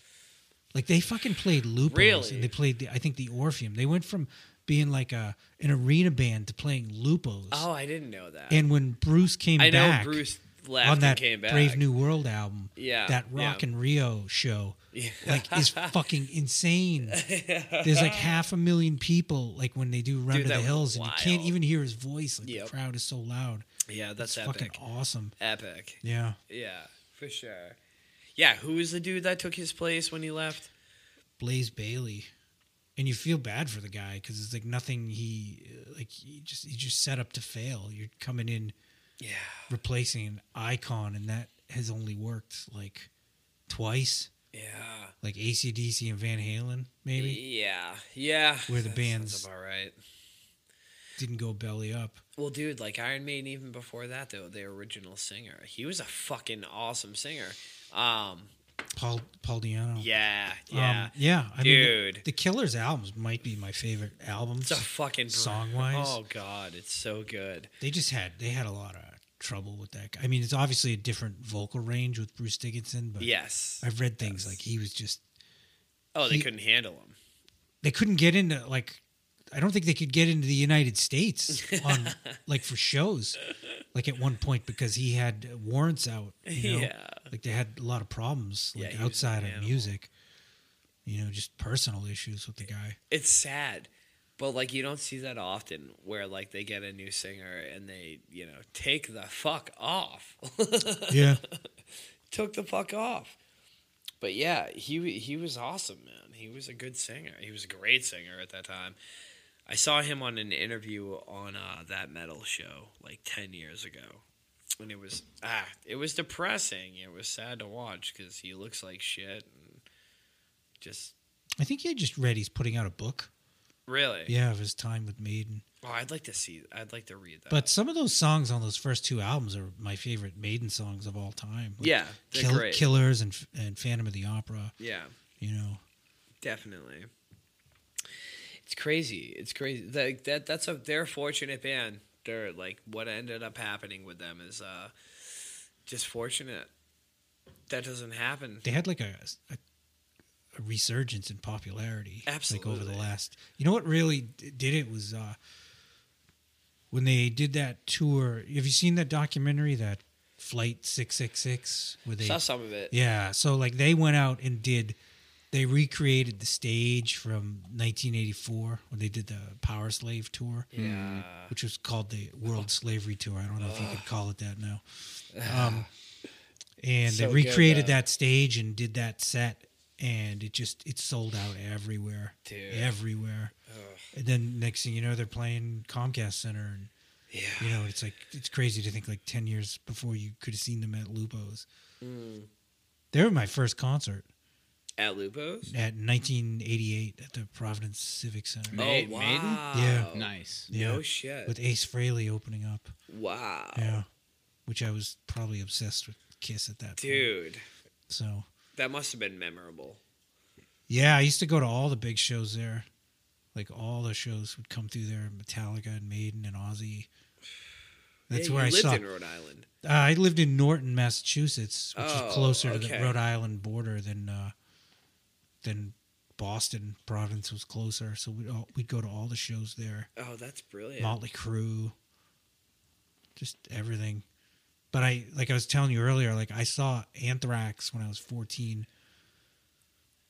I saw them five times after, but I went last month to see them at the House of Blues, and they were fucking amazing. Like might, they might have sounded better now than they ever have, and I think a lot of these musicians they're clean now. Yeah. they take care of themselves and especially the singers like really take care of their voices now. And i was there with my son who's 16 and he was loving it and i was like this is fucking insane that i'm 48 years old standing here with my 16 year old son and he's getting into the band that i fucking lost my mind over. And they sound just as good. yeah. Yeah that's insane. But he like he was loving it and uh I- exodus played that night i'd never seen exodus that Oh, was like wow. a bucket list band they were fucking amazing Didn't Kirk Hammett play in Exodus? yeah he was he started exodus Yeah. yeah and um just seeing my son the, like the way he he was so into it. I'm like, this is fucking insane. Like how fast time has gone by because it feels like ten years ago that I was at these shows, and it's really 35 years ago. and it's scary. It's scary how fast time goes by. Yeah. Yeah. I have the so he my son has my stereo that I bought when I was in high school Get like, out. from landscaping jobs. He's got the receiver and the speakers and I had to go out and get a new uh, CD player and tape deck and we got a turntable. But he was listening to um Alice in Chains Dirt Wow. and he said to me like Great recently, he's like, album. he's like, Dad, you got to come hear this album through these speakers. And I'm like, dude, I fucking, do you know how many fucking times I blasted this fucking albums on this stereo at my parents' house? Like, it's like, yeah, I bet it sounds awesome. you That's know? a riot. I have some of the vinyl that first vinyl albums I bought when I was like nine years old. I God knows where I got ten dollars from, probably cutting grass. But my mother would drive me to Bradley's. No I'd shit. buy like Pyromania, Metal Health, Journey. Still have the vinyl. He's got it in his room. oh, that's phenomenal. Yeah, it's. Oh, you must be a proud dad. It's that's cool. amazing. It's cool. It's cool to have. It's just cool to have kids that aren't fuck ups. Sure. Honestly, to have like we we don't outside of the band, I don't do anything without my family. Like the rest of my time is at the house. We watch. We always watch a movie Friday night. Um, two of my kids take guitar lessons, which is ironic because somebody else is asking me to give their kid guitar lessons. but sometimes your kids don't listen to you, so I got to send Yeah. them somewhere else. Yeah, yeah, Yeah. right. So uh, you know, it's, I spend you know Saturday morning is you know one of them's got karate class, the other two got guitar, and I'm back and forth, and then it's we watch movies together, and uh, we'll, we'll watch you know we just watched Last of Us all together. We watch a Mandalorian. so all my time outside of the band is spent with family, and um, That's beautiful. that's you know i mean yeah we're just we're very proud of the kids they're good kids Dude, those there's so many amazing moments and so many great advantages to life that you have with your kids. yeah And I know a lot of I know a lot of people that don't have kids and and and I'll even see them like openly praise it on Facebook like how happy they are to live the bachelor life and not have kids and they'll talk about it Mm. on Facebook, you know. yeah But like they will never know the fucking simplistic beauty of it all. Like just to have like your own children who you enjoy life with and you can see them enjoying life through their own eyes. That's a beautiful thing. yeah It's amazing. There's Yeah, no other really feeling lucky. like it. you know and i have a wonderful wife and uh we've been married 19 years this Mm. year and you I'm not hating on bachelors, by the way. no no not Yeah. at all Do it do whatever. but you uh yeah we feel very blessed very lucky yeah. you know and you just hope when you send them out the door that they make the right decisions Yeah. yeah Yeah, that's a big one. Yeah. you worry about that. Yeah. I think that's a I think that's a big reason why a lot of people don't want to have kids because deep down they don't want to have to worry about shit like that. But when you have somebody you care so immensely about and you worry about shit like that, Yeah. it's it's more beautiful than it is anything else. And uh, yeah, a lot of people miss out on that. Yeah, and I wouldn't have been, you know, I was 30 when I got married, so I guess my I was 32 when my son was born. I wouldn't have been mature enough to handle it in my 20s, Sure. you know. yeah. Um because like back then, you know, like I never did a show where, where I was sober ever. you know, I mean it was just drank a lot. I mean, it worked hard, you know. I was a hard worker, but I just I would always we'd be going out, always drinking, and I just don't live like that anymore. It's not a bad thing. I don't know if I could. I'd fucking die. yeah. So it's funny doing shows now. Like I don't drink at the shows. I might have a beer after, but You remember it all. I, I feel like you know what? Yeah, well, that's the other thing. Like alcohol affects me differently at my age now. Like I feel like I start to forget like my short term memory Mm. goes away. So uh, I, there was a party two or three years ago we were playing at, and I had five or six beers, and we were in mid song, and I was like, I don't know what I'm doing. Can't remember the songs, you know. So I was like, if you're pay- if you're paying money to see me, you deserve to see me. On your best. Yeah, yeah. so I, it's just a, it's just a totally different vibe, Yeah. and uh, it's so much. It's like more. It's always been a lot of work to do shows, but it's like now it's like it's I feel it like moving the gear and everything like that. Yeah. You know, it's like this is a fucking job. I can't be I can't be hammered. I not I don't know if you know, not everybody in the in the band lives by my creed, but uh it works for me. You know. Yeah. I take it show by show. There's some shows I don't drink. There's some shows I do. Yeah. Is what it is. I told I told uh I told them I was like this thing we're gonna do in a few weeks. I was like, hey, maybe I'll get fucked up at this. You guys can see why I don't drink at the shows anymore. I'll act like an asshole. Oh, I hope I get to see that. Start a fight, insult somebody I care about, and hate myself the next day. You know, go old school. Dude, I love drinking with your singer. I love drinking with Rob, man. He's a fun time. Yeah, he's a fun guy. He's a fun guy. He really is. He was trying to come in tonight, but he said 50 50. He wouldn't be able to. Yeah. Yeah, he's playing it by ear. That's okay. we love you, Rob. Yeah, he um he and I we we talk music all the time. Just laugh. He's got a sense of humor like mine, like very immature, R-rated. We just laugh constantly. Pat's kind of the most adult one out of Really? yeah, yeah, That's a riot. Pat, really? yeah. he's he's definitely the more mature one oh, that's adorable. out of all of us. all we do is laugh. We just play music and laugh. We've never had an argument. We've never had a fight. I think that's probably one of the secrets to longevity. Yeah. Yeah, you have to laugh. So that's you know when it A comes marriage to or a band, whatever. you know Yeah. I I told myself before I even got back into this like I'm never gonna be in a band again where I argue with people. If it comes to that point, I'm not, not gonna play it. music. Yeah. You know.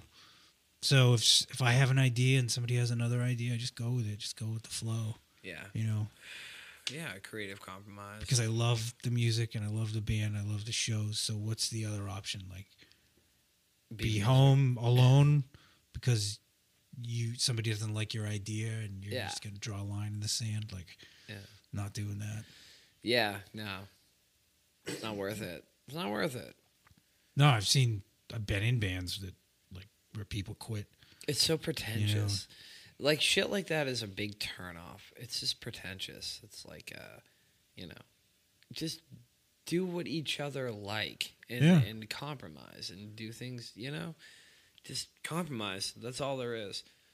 we play songs that i never like we have a song called ibm that really has only two riffs What does IBM stand for? fuck me if i know rob came up with it oh God! It's not- Rob. What does IBM stand for? yeah but it's it's a two riff song like i would never write like Like Keith- an irritable bowel movement. Keith Probably. Keith had a Keith had a riff, and Rob was like, "That's cool." And then Keith's like, "Another riff," and Rob's like, "That's cool." And then they were like, "All right, that's a song." And I was like, "Wait, wait, wait, wait, wait. That's not. That's two riffs. That's not a.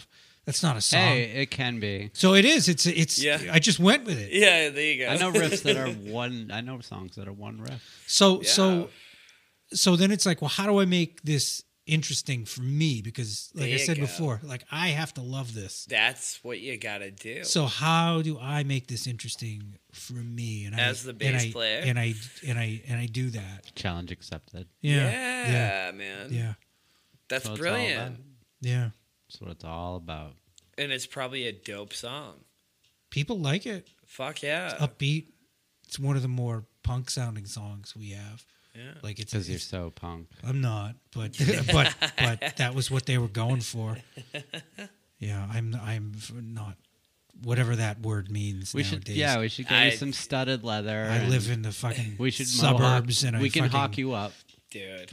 take care of my grass and my fucking flower beds. I'm not. Get your septum That's pierced. punk. That's Yeah. punk rock. Yeah. I'm into it. Yeah. That's punk rock. I see people arguing over what is punk now on Facebook all the time, and it's like, oh, Oh. my god, die, Well, It's good to know that I don't miss die. Well, you know what the thing. One of the things that I think's cool about it, like I love blues, and um, one of the things with punk, it's it's a, if I mean I don't know. I like I said I don't even know what what the definition is anymore. I don't but think anyone does. but I think when it started, it was kind of a do it yourself. Like we're we're we don't really we're not like musically trained, but Sure. we're we're making we're creating something that sounds awesome to us, mm. and a lot of times it's brilliant in its simplicity, how it just catches you and doesn't let go of you, and that's a lot has a lot in common with blues musicians uh, that really aren't trained, uh, you know, in music theory and such, and are just doing what comes natural and creating something that it's the feeling of what they're putting out that's grabbing hold of people. And then you're like, so, like, especially when I got into the Ramones, another band I had known my whole life, but Dude, Ramones are like to me. Ramones are like the the definition of a rock and roll band. They yeah, and that's what they would tell rock you. band. That's what they would tell you that they were a rock and roll band. Fuck yeah. Um, but they made me like rethink everything that I thought I knew about music because I was like, this is so simple and like why and perfect. why does it grab a hold of me Yeah. the way it does? Yeah. Like I should be bored with it because I've been listening to Rush Sure. all my life and Sure. and and and whatever you know and, and it's like this is so simple at its core and it's like It's brilliant. so it's just you know it made me rethink i was like you know what if you like it you like it stop fucking analyzing everything Yeah. like music doesn't need to be analyzed it's like if you if it makes you happy yeah. just fucking go with it Yeah. you know It's art. It's and it's not always you know it's funny i was telling the guys like we we talked about playing um hybrid moments Mm. And I was telling them like I have a I have a really tough time playing that because, and it's the same with Ramones songs. It's so fast, and sometimes there's not tempo changes um, to to signify when the chord changes are. Yep. It just all happens so fast, and if you miss your spot, it's like falling off the fucking train. like you know, you got to hit your spot like right on time. You know, Sure. you just you're just you're playing really fast, and you're kind And of if you where- don't, it's the gonna sound like shit. yeah, like where the fuck it, where am I? at? Is this where the change is? Fuck, I missed it. Yeah, You know, and then yeah. it's all goes to shit. Um, Making me think of Johnny Ramone, the most selfless man ever. One of the most talented guitar players. Ever. I love him, so Yeah. he's what he is I one don't of my mean favorite. any of that. Well, he is one of my favorite guitar players uh, because, like, again, you listen to him and you're like, "What's what is he doing that's making this unique?" Because it's on its outside, it just sounds pretty simple, and then I found out he all he did was downstrokes, all downstrokes, Yeah. And that is really fucking hard to do. Like, if if if anybody plays guitar and it's like, you know, And, you're it- playing at the tempo that they're yeah, like at. all Yeah. downstrokes is fucking insane, It's dude. That's really hard, and that fed over to metal, like Metallica, like James Hetfield is famous for that, and Megadeth. And it's like, well, I think Johnny Ramone, as far as I know, was the first guy to do this. Like all, And he's like not full of himself at all. Mm. I didn't mean anything I've said about Johnny Ramone so far in this podcast. he's an interesting guy. Fuck yeah. Um, he's my arch enemy. you don't like him? You just doubled fucking back. He You sounded just like. went 180. I mean, he sound he sounded like he was a tough guy to be in a band with. Yeah, Like definitely. he tried to run it like a military camp. Yeah, for sure. and he invented friggin' guitar. Thank God. Thank God he did what he did, though. and, yeah, and he invented guitar playing. He acted like, and you know, Well, he had To certainly his invented credit- his style. Yeah, of to his credit, he sure did. Um, but I think like they, you know, they were influenced by like the Beatles and the Beach Boys Yeah. and the Stooges and things. You know, they they saw themselves as a rock and roll band. Have you seen that end of They the were. century? yep. I think so. so. I, lo- I they, think and I they saw that one. and they. I, that- I think that's like the best Yeah. band documentary. It's ever. phenomenal. And they talk about that at some point, like how they got lumped in with like this when the Sex Pistols came out, and it fucked them. Yeah, yeah, because they were nothing like them. Yeah, it, like he's like he's like they're comparing us to these bands like they're going out and spitting on the crowd and Yeah. you know putting safety pins through their fucking noses and shit. He's like we're just a fucking rock and roll band. Like legit Yeah. rock and roll. Yeah. band. Yeah, How many drummers? four. Four drummers. Jesus. There was uh, Tommy, was the original, DFG. Yeah. who was I think had kind of a breakdown. He couldn't hand like it, the touring and um, Yeah. it was just too much for him. Yeah. So he stepped aside and um, they brought in Marky. Tommy became their producer, actually.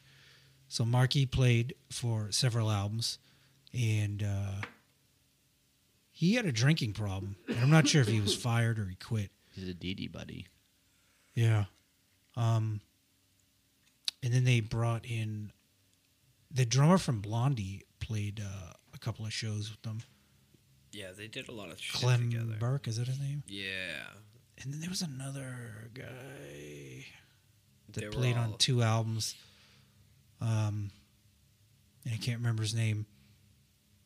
Oh shit! It was Peter Criss. No, and they just kidding. brought then then Marky came back and he says on the documentary he's like I was out of the band for like five years. He's like and I came back and like Joey and Johnny still weren't talking to each other. It was fucking insane. Wild. Yeah, that's a that's a uh, that's a fantastic documentary. The dysfunctionality of the band. Yeah. And even after Joey had died on that movie, um, the interviewer asks Johnny, like, did you go see him? And he was like, no. And and he said, uh, I, I didn't talk to him for 20 years. And if I was dying, I wouldn't want somebody come to see me that I wasn't really friendly with. But you could see he was Crazy. he was Oh, he felt he was it. yes he couldn't Yeah. he couldn't bring himself to admit it Yeah. that he was really sad and he really missed him because he then said like he was a Ramone he's like and I love him because he was a Ramone he's Yeah. like if I ever heard anybody say anything bad about him I'd stand up for him Sure. he's like he was a Ramone and it was like he could not take down that wall and just say like I miss the guy I love the guy yeah and then he was gone Mhm. you know Yeah. Yeah. Yeah, was was Dee Dee the last one to go? I think. Mm. I think Tommy. Dee Dee Tell- OD'd like OD'd like right after the Rock and Roll Hall of Fame induction. like, a Yeah, couple of weeks yeah, later. that's right, that's right. And yeah. uh, Tommy died uh, like five years ago. Oh yeah. He was the latest one, wasn't he? Yeah, yeah, it was of the Dee- original- It was Dee Dee then Tommy, right? Dee Dee and then Tommy. Yeah, yeah. It's wild. And they all three of them, except for Dee Dee. Dee Dee was an overdose, but the other three may have been cancer. I know. I know Joey and Johnny were cancer. right, right. Marky's alive, and the Yeah. uh, CJ, who's the bass player they brought in Mm, for the last few albums, he's still alive. that's so crazy. Yeah. Was it Dee Dee that played with or was going to tour with GG? Yeah. It was Dee, right? He played a couple of shows with him. He said on one of those documentaries, he was like, I, I didn't know he was gonna fucking do the shit. Like he's like, I didn't know you were gonna do that stuff. yeah. Like, how Yeah. fucking out of control do you need to be? Oh, fucking The awesome. fucking is Dee Dee that? Ramone doesn't want to be in. yeah.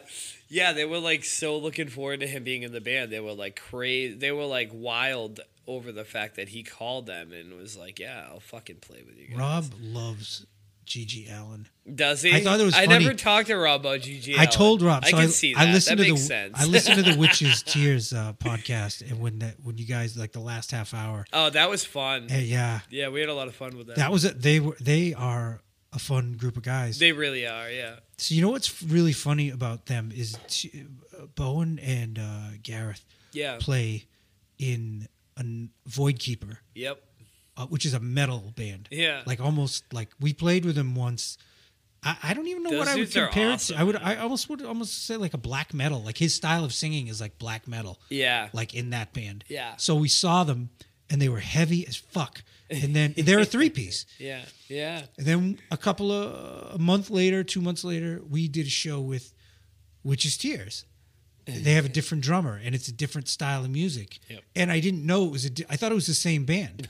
so I'm like, what? I'm like, they're fucking really different this time. Yeah. I'm like, it's almost more of a like a blue cheer, like stoner thing. They're a talented group of dudes. And the single that they put out is fucking amazing. yeah. Yeah. Yeah, it is. Who's did you ask them who's singing on? Is that Gareth? Um. Yeah, I think it is. And I the- think and it's it not. is. He's not singing English. Yeah. I don't know what he's singing. I don't language, but it's it's. I don't. sounds I, so good. I, I don't want to say it's Gaelic, but I know he's. It's From, a I DM know he's from Ireland. It's a language pulled from a DM tree T trip. Yeah, probably. Dude, they're so fun. They're so good. They're so talented. You know, Bowen's dad is Steve Staines. yeah, I've, I've he's really uh, Dude, he's a I- nice guy. He's a really nice guy. I've talked to him at the shows. Yeah, he's rad. I'll be seeing him tomorrow Another good night. bass player. Yeah. night, you know. Another another really good bass player. Dude, I was just working at uh, this house in uh, Scituate the other day, and in the CD collection of the house I was working in, right there, Steve Staines. like a whole fucking a bunch of his CDs. Those all three of those guys are interesting in their own way, They are. and yeah. you need to have them on separately I would love to. because when yeah. they were here, how many times did you Oh. have to go, guys? We're stepping on each other. Yeah, I'm like, knock it off. Yeah, you guys yeah. are killing us. just like- you fucking murder in the conversation. like different conversations going on. yep. You had a run of really good shows. I loved the the Gang Green one.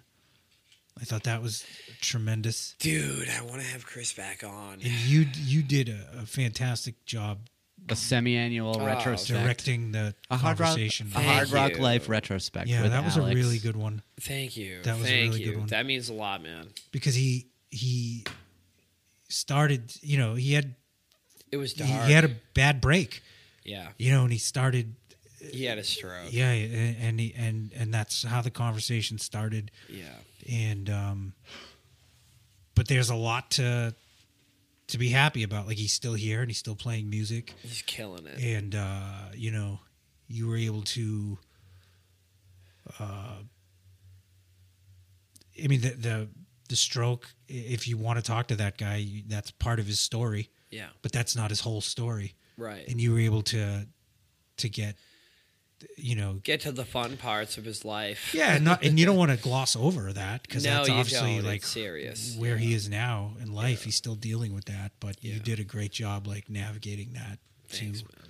to uh, a happier place. Dude, that means a lot. Yeah, that was a good one. That was a really good Well, one. No, yeah, thank he you, man. Even, Like- he, even him, he was like, "Yeah, I was out laid out on the stretcher in front of the nurses. I haven't been naked in front of that many people since we toured with Social Distortion." Yeah, That was exactly. tough. You know, he said he was laying there for a couple days, right, before It's somebody brutal. found him. Yeah. Yeah, it was. Yeah. Yeah, 36 hours, some shit like that. It's crazy, man, and like it's it's uh thanks so much for saying that, dude. Like yeah, because and I said this I think twice on that episode that he was like the soundtrack to like a certain part of my youth and many other people's Generations. Years, yeah, generations. you made a youths, remark. Yeah. You, I, I specifically remember exactly what you said because when later in the podcast, you guys were talking about Rancid and some of the newer punk bands. he fucking hated them. Oh, dude, like, that was awesome." Ray." But you said you said those guys are driving their tour buses on the road you paved, yeah. and that's that's true. yeah. You know, and that happens with so many guys because when you think about the type of music they were playing, there weren't a ton of people doing it. It might have been Mikey that said that. Oh, was it him? I alluded to it. but somebody, yeah, somebody, yeah, yeah, yeah, yeah. Well, if that if he said that, he was dead on. No, that's beautiful. Because, that's beautiful. you know, I don't think when I you said th- that. Yeah, I mean, you had the like West Coast, like late seventies punk thing going on. Of course, you have the Ramones. yeah. but they are like a really important band in that style of music, especially like on the East Coast, and influenced a lot of people. Yeah. And he didn't get to uh, like get the success that he might have. You know, had he come along ten years later, Sure. Yeah. uh, you know, It's an amazing story. yeah, yeah. That's the way it always is. A lot of peaks and valleys. Yeah, Yeah. yeah.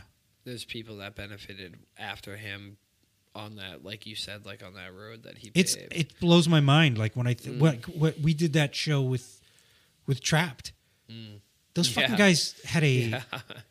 Those guys had a those guys had a platinum album. Dude, they sold fucking dude, platinum one, album. That song Headstrong has like a billion plays, literally. The the Motorhead never had a platinum album. yeah, yeah. The- I think the Ramones' first album went plas- platinum like last year. yeah. Like these bands, like never, like these bands that Ugh. changed music forever, never had that kind of success. And this, these bands that, like, if you if you were pushed by AAF and BCN, like in the early two thousands, yeah, you were you had a platinum album. Yeah, for sure. For sure. And you're right. If, Platinum- they, if those minimum is A if those bands were 10 years later, they would have been there. diamond is ten million. yeah, Yeah, 10 million. Multi platinum is two million. Platinum is one million. like Motorhead to me is like s- such an important Oh band. my god. Motorhead is like the link between like Black Sabbath and like Metallica. Yeah. Because when you're And like, punk. what, yes, like when you, you're like, well, all right, so uh, I see the roots of heavy metal in the Deep Purples and the Led Zeppelins and the and the Black Sabbath, but how the fuck does it go to Anthrax and Megadeth and Metallica? Like, what happened along the Fucking way? Motorhead. And it's fucking Motorhead. yeah, definitely. fucking Motorhead is that band. All those guys. Like I watched a documentary on Motorhead, and drummer after drummer, whether it be Dave Lombardo or Lars Ulrich or whoever, they were all like, the song Motorhead is Yeah. the first time I heard double bass. Yeah, they're Double- like the double Beatles. kick drums. Yeah. Like as far Yeah. as influential Yeah. bands go. Yeah. Guess who the goats are though for platinum? Who is the goats? The best selling album of all time in the Headstrong. U.S. It's got to be Thriller. The Eagles' greatest hits, seventy-one to seventy-five. Wow. Yeah, Fif- I also 15 my platinum. next- Wow. That would have been. uh, I know the big ones are Thriller, the Eagle, Eagles' greatest hits, The Back in in- Black. The record industry of America, I- RIAA says.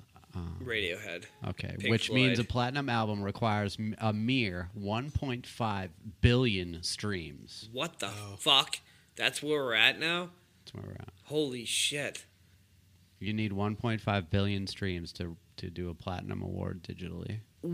Wow. Billion. Whoa.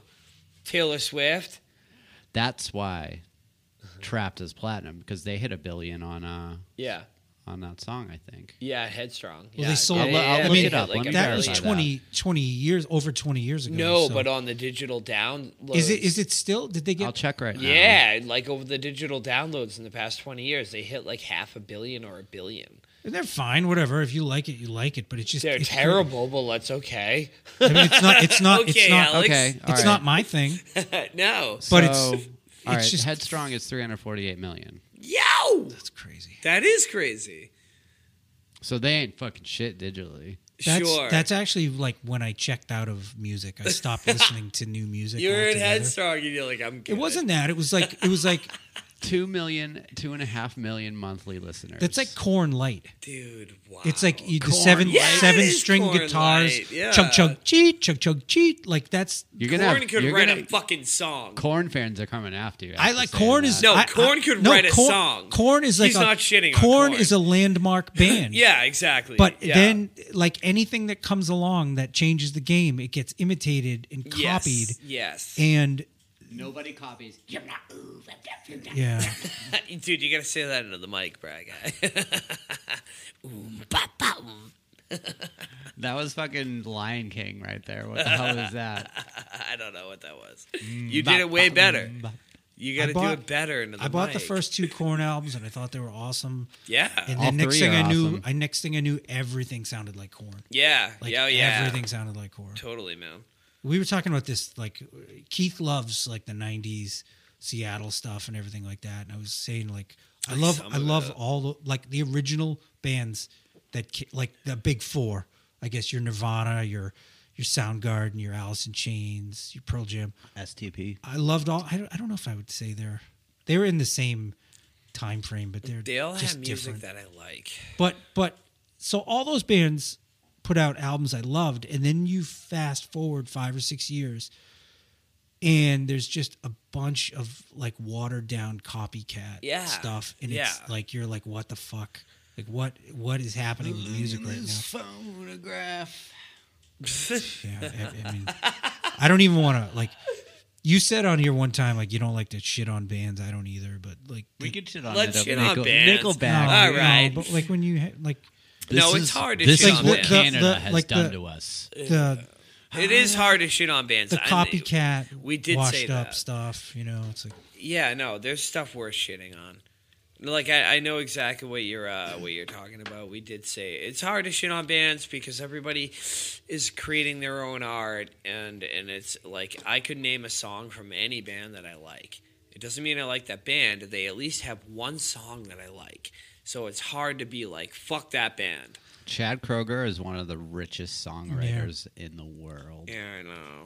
I remember hearing like punk stuff that came out in like the Mm. 2000s, and I'm like, it's not. There's something missing, and it's like, it sounds like. So Green Day comes out. Yeah. Green Day. We got to clarify. Green, is that what is that what I say? No, it was funny the way you said it. Green Day, So not green jelly. Green to Day. me, Green Day is that Dookie album could could be a Ramones album. Those It's a all sound brilliant like album. Ramone songs. Insomniac. Yeah, would- that's true. That, it was, Insomniac. oh, it was definitely heavily So- influenced by the Ramones for sure. And then you get- Insomniac would be a better Ramones. And then you go comparison. 10 years into the future and you hear bands that you can tell their main influence is Green Day.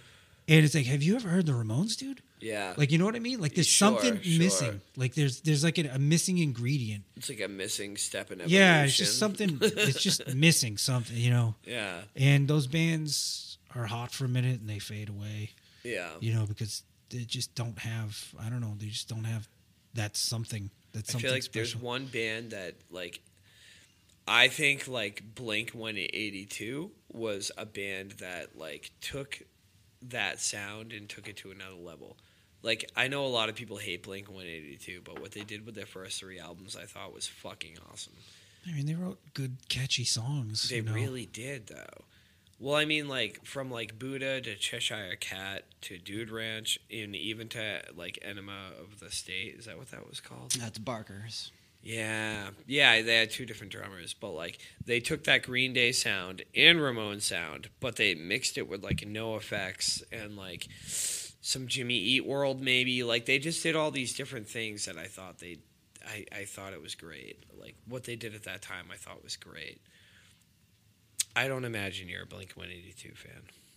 I I mean that music came out when I was uh, I think my the music that really really affected me I heard it all when I was a teenager. Yeah, sure. so anything sure. after that is like second rate. It's not second rate but it's like I I it's like it's not going to have the impact on me. Yeah, that that though like nothing will ever like nothing could ever affect me the way like hearing Iron Maiden for the first time. Yeah, or putting on or like being 12 years old and putting in a cassette tape and hearing battery mm. Off Yeah, master puppets for, for the first and sure. knowing nothing about the band yeah, where you're just like what the fuck is this? Like i've never heard anything like this before. Yeah. so the the music that that came out uh years later like i like some of it. It's good. I can i can definitely appreciate it but it's not like what i would not it's not something i would listen to. Like i'm like like driving down here you know like the last few years like the bands i've really been into are like t-rex slade ufo uh i've been obsessed with thin lizzy for 20 years like that stuff's in my like playlist I really started going back and getting into scorpions Yeah, like dude. late late 70s I was going to mention 80s Scorpions. Yeah, earlier. yeah, yeah. they're fucking great. yeah i mean because it was like i really became obsessed with michael schenker yeah, and he's a guy like I used to buy guitar magazines when I was a kid, and he was all like people were always talking about Michael Schenker. And uh, the first time I saw Michael Schenker was he put out a video in like '88, and it was on Headbangers Ball, and I was like, this isn't that great. It was like he was like his one of his versions of his solo. It was it was actually called the McAuley Schenker Group, and he had this hit single, and it just sounded like it was it was trying to compete with uh like L.A. metal. Sure. You know, and I was like, yeah, this is like this is the guy. This is the guy everybody's talking about, Mm. like the guitar god. Eh, whatever, you know. And, and you then- go back and listen now, and well, like, no, then like 15 years go by, and my buddy gives me a stack of CDs, and he's like, check these out. And I'm like, it's like UFO's greatest hits. And I put that in, and I was like, oh, oh. oh, you get it. Like this is what everybody was fucking talking about. And like now I gotta like I need more of this. Yeah. So I go down this rabbit hole yeah. with UFO, and then with the and then the the especially the uh, the Love Drive album he did with the Scorpions, and we I went to see him in like November with my son. That was my son's first concert. We went to see Michael Schenker. I think he was supposed to play at the Vault in New Bedford, and the Vault closed. So all those show, they tried to relocate all those shows. He played at this. It's called the Narrows Center for the Arts in New Bedford I've heard of that. and we went there and and it was a tiny room and we were like 50 feet away 40 feet away from michael schenker and he was on that night which isn't always the case from everything i re- like he was famous for walking off you know he had a point in his career where like he might not show up he might walk off stage he might be fucked up you know but now he seems sober and clean and his head's in the right place and he was fucking on fire Yeah. And it was like you, like you seeing like seeing one of the greatest guitar players ever tonight. Yeah. You know, so that was awesome. Um, but that's a guy like I'm always looking for a band or an artist that was right under my nose the whole time, and I never paid attention to him. Sure. Yeah. Yeah. So, yeah, I wore the shit out of that Love Drive album, the Scorpions album with him. Scorpions hold a candle to priest in my head when it comes to guitars. Mm. Mm. Special. Uh, I mean, nobody. Michael Schenker. German- Michael Schenker is probably an influence on Judas Priest. German engineering. Yeah. Which is fucking crazy when you think about that because they grew up in the rubble of World War II. And it's like, how the fuck did Yeah. you guys, like, And their first hit wasn't Hurricane. It was No One Like You. I mean, the fir- they were really popular in the 70s, but they didn't have like the commercial breakthrough. Mm. You know, they were like, you know, like I bought the album uh, Tokyo Tapes. where They had uh, Uli Jon Roth, and he's fucking like, he's an insane guitar player, like just doing this like neoclassical Yngwie shit. Yeah.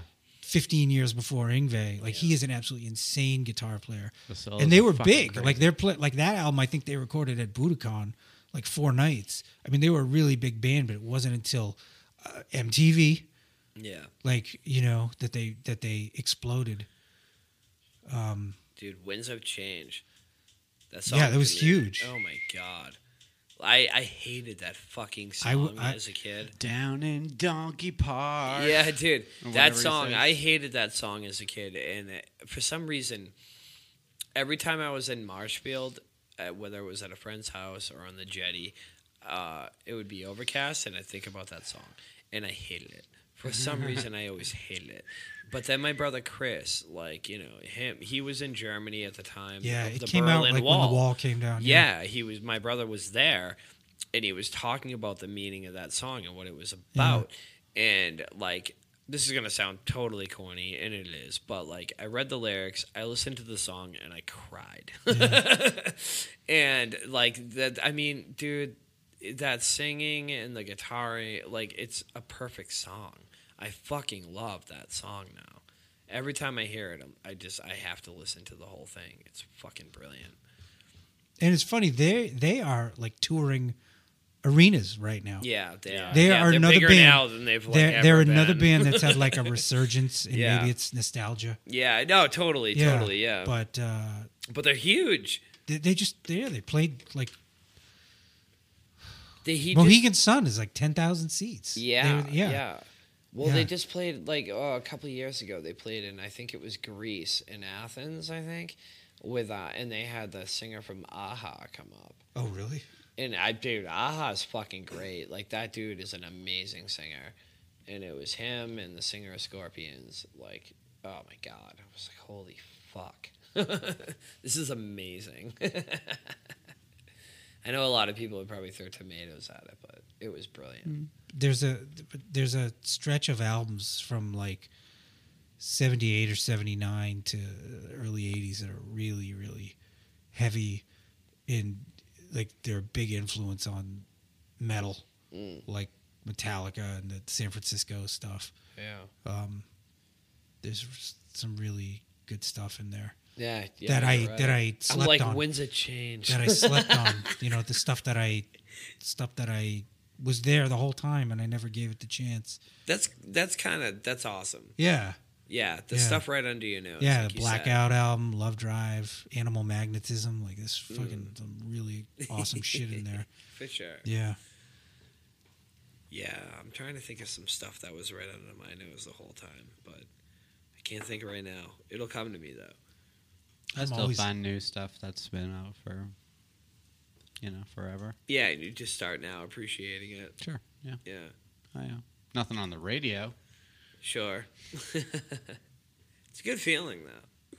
Rob brought a he bought me a Misfits album recently. He was asking me what I thought about it and I was like, yeah, it's like they don't get the credit. Like th- like there's really nothing ever sounded like that before. Yeah, You know. Elvis with they get that credit among their crowd though. Yeah, but like again, that's a band that like Elvis. what did you just Elvis say? with distortion, Totally, dude. totally. uh, big influence on on Fucking on totally. metal, and Yeah. uh, you know it's a really important band, like in the in the uh, in the in the in the metal tree in the roots. You know, like yeah, and the you- ethos yeah, of like punk yeah. rock and metal. Yeah, for sure. yeah. for sure. yeah. So many shitty recordings. Yeah, Yeah. That's- so many brilliant songs. So that's Yeah. something. That's something. It's not just them, but like uh, there's so many bands when I go back now and I listen, like bands that were like w- well established. Like I can't believe like how bad some of the recordings are, Yeah. like produced wise, yeah. production wise. Just get it out. Like, oh, here's this version of this song. That's what it sounds like. like No even effects, even like even like the, those some of those Motorhead albums, like the production's really bad. And it's like Mm. you guys like were on a label. Yeah, You know, you weren't you weren't you could have did better. fuck, you weren't a stadium band, but like there had to be some sort of budget here. Sure. You know, you like you were on a label. yeah. Um, so it's just crazy. I think like that would like no effects, like Punk and Drublic, the the you know yeah the quality of Punk and Drublic not the best. Brilliant album though, fucking brilliant album. Rancid. Actually, now I take that back. I, I'm thinking like Out Come the Wolves, but like the recording quality of Out Come the Wolves was fucking great. That's probably that's one of my favorite albums. oh, it's a brilliant album. I love that album. Yeah, They had nice studios over there. yeah, for sure. Yeah, When I think East Coast studio, I think someone's like apartment up in building in Boston. and I'm Sure. like, nah. There was a really famous place in Stoughton called the Outpost. I Yeah. think Rancid, Rancid recorded Oh, some did music they? over there. Yeah, or No it might have just been Lars. But um, like Lars and the Bastards or something. might have. I know he recorded over there because one of my buddies told me Right on, he fucking accidentally erased something. dude. The output. Oh, really? Yeah, yeah. my buddy said he was recording in there with his band, fucking around, and he No kidding. deleted something. Oh, that's tragic. Yeah. Shit. Yeah, the Outpost has a lot of really good. Is it still open? I don't know. I don't know. But they were like the shit like 10, 20 years ago. Yeah. They had a lot of shit. Yeah, that's funny, man. Yeah, you're a Rancid fan? Yeah, I love. I, I we I love the bass player. Fuck And yeah. Out come the wolves. Like that's that might still be on my phone. That's never left my rotation. Dude, they were my big my favorite band of from all when time it came out. for so Yeah. long. Yeah, those are great songs on there. Yeah. They reminded me a lot of the Clash.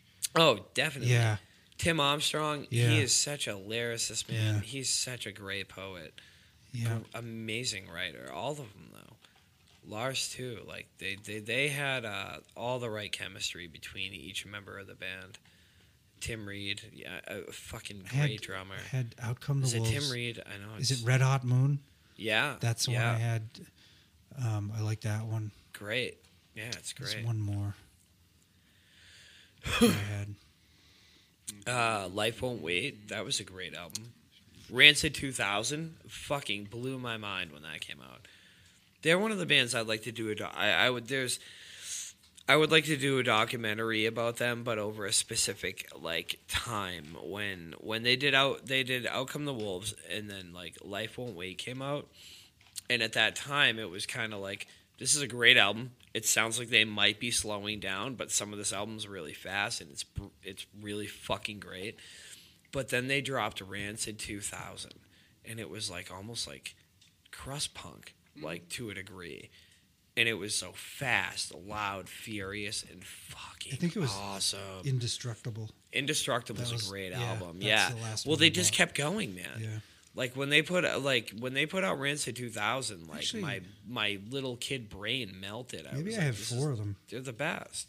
I think I had Let the Dominoes Fall too. it's a great album. Yeah. Yeah, they're they have Rancid. Uh, they're my favorite band of all time for a long time.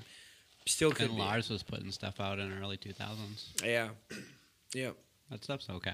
I saw dig it. something with that bass player, like a video. You're just saying how he plays a lot with his fingers, Yeah. but oh yeah, in the band, it's all pick. yeah, Yeah, yeah. He he's so versatile. yeah. Like he was saying, like talking about John Entwistle, and he was really into the finger players. Mm. There's some. I mean, I play with my fingers, but there's bass players I definitely like that play with the pick. He's one of them. Dude, I mean, you want to talk about great bass players like the solo in Maxwell Murders. Yeah. Like holy fuck. Like that's just an amazing bass solo. Yeah, it's absolutely. punk rock as fuck, but it, I mean, it, he just lays it down. But you could like compare him to like someone like Victor Wooten. Victor Wooten's a great bass player. I was gonna bring him up earlier when you when we were talking about how that dude said something to you about how you sound like you play guitar Yeah. or whatever.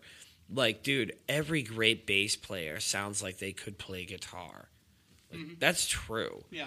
Victor Wooten you has so can't- many leads on his fucking bass playing where you could be like, all right, Victor Wooten could probably kill a guitar. Somebody's always gonna not like what you do, and you just have to learn how to deal with that.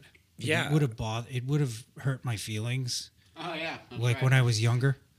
The story that, that from the guy. Were you a guitar player? Yeah. If, like that. yeah, but that's a compliment, I think- Some of the best that- bass players know how to play guitar. So I think if, if I was in my twenties, like early twenties, my react I would have probably been annoyed, but deep down inside, it would have been like a like a question my self confidence. Yeah. know? Um, whereas now I'm like, yeah, whatever. Like, You were thanks, thanks for coming to the show. no, you're a thinking bass player, though. Yeah, I do what I like. I have to, you know, I do what I do, and I, you know, whatever. Yeah, you I lay it the you fuck down, and it's awesome. You can only play. You can only be you. sure. You know. You- Yeah. Yeah. I mean, it's you know what's funny though. Like I play most of the shows. I play every show except one. I play on my fretless bass, and it, all- like, Yeah. but when I'm home, if I take the fretless bass out when I'm home, play that like if you want to humble yourself and you're bass player, play a fretless bass with no amp and you'll hear like the only sound you can hear is coming off the fretboard and you can hear how fucking bad you are at it.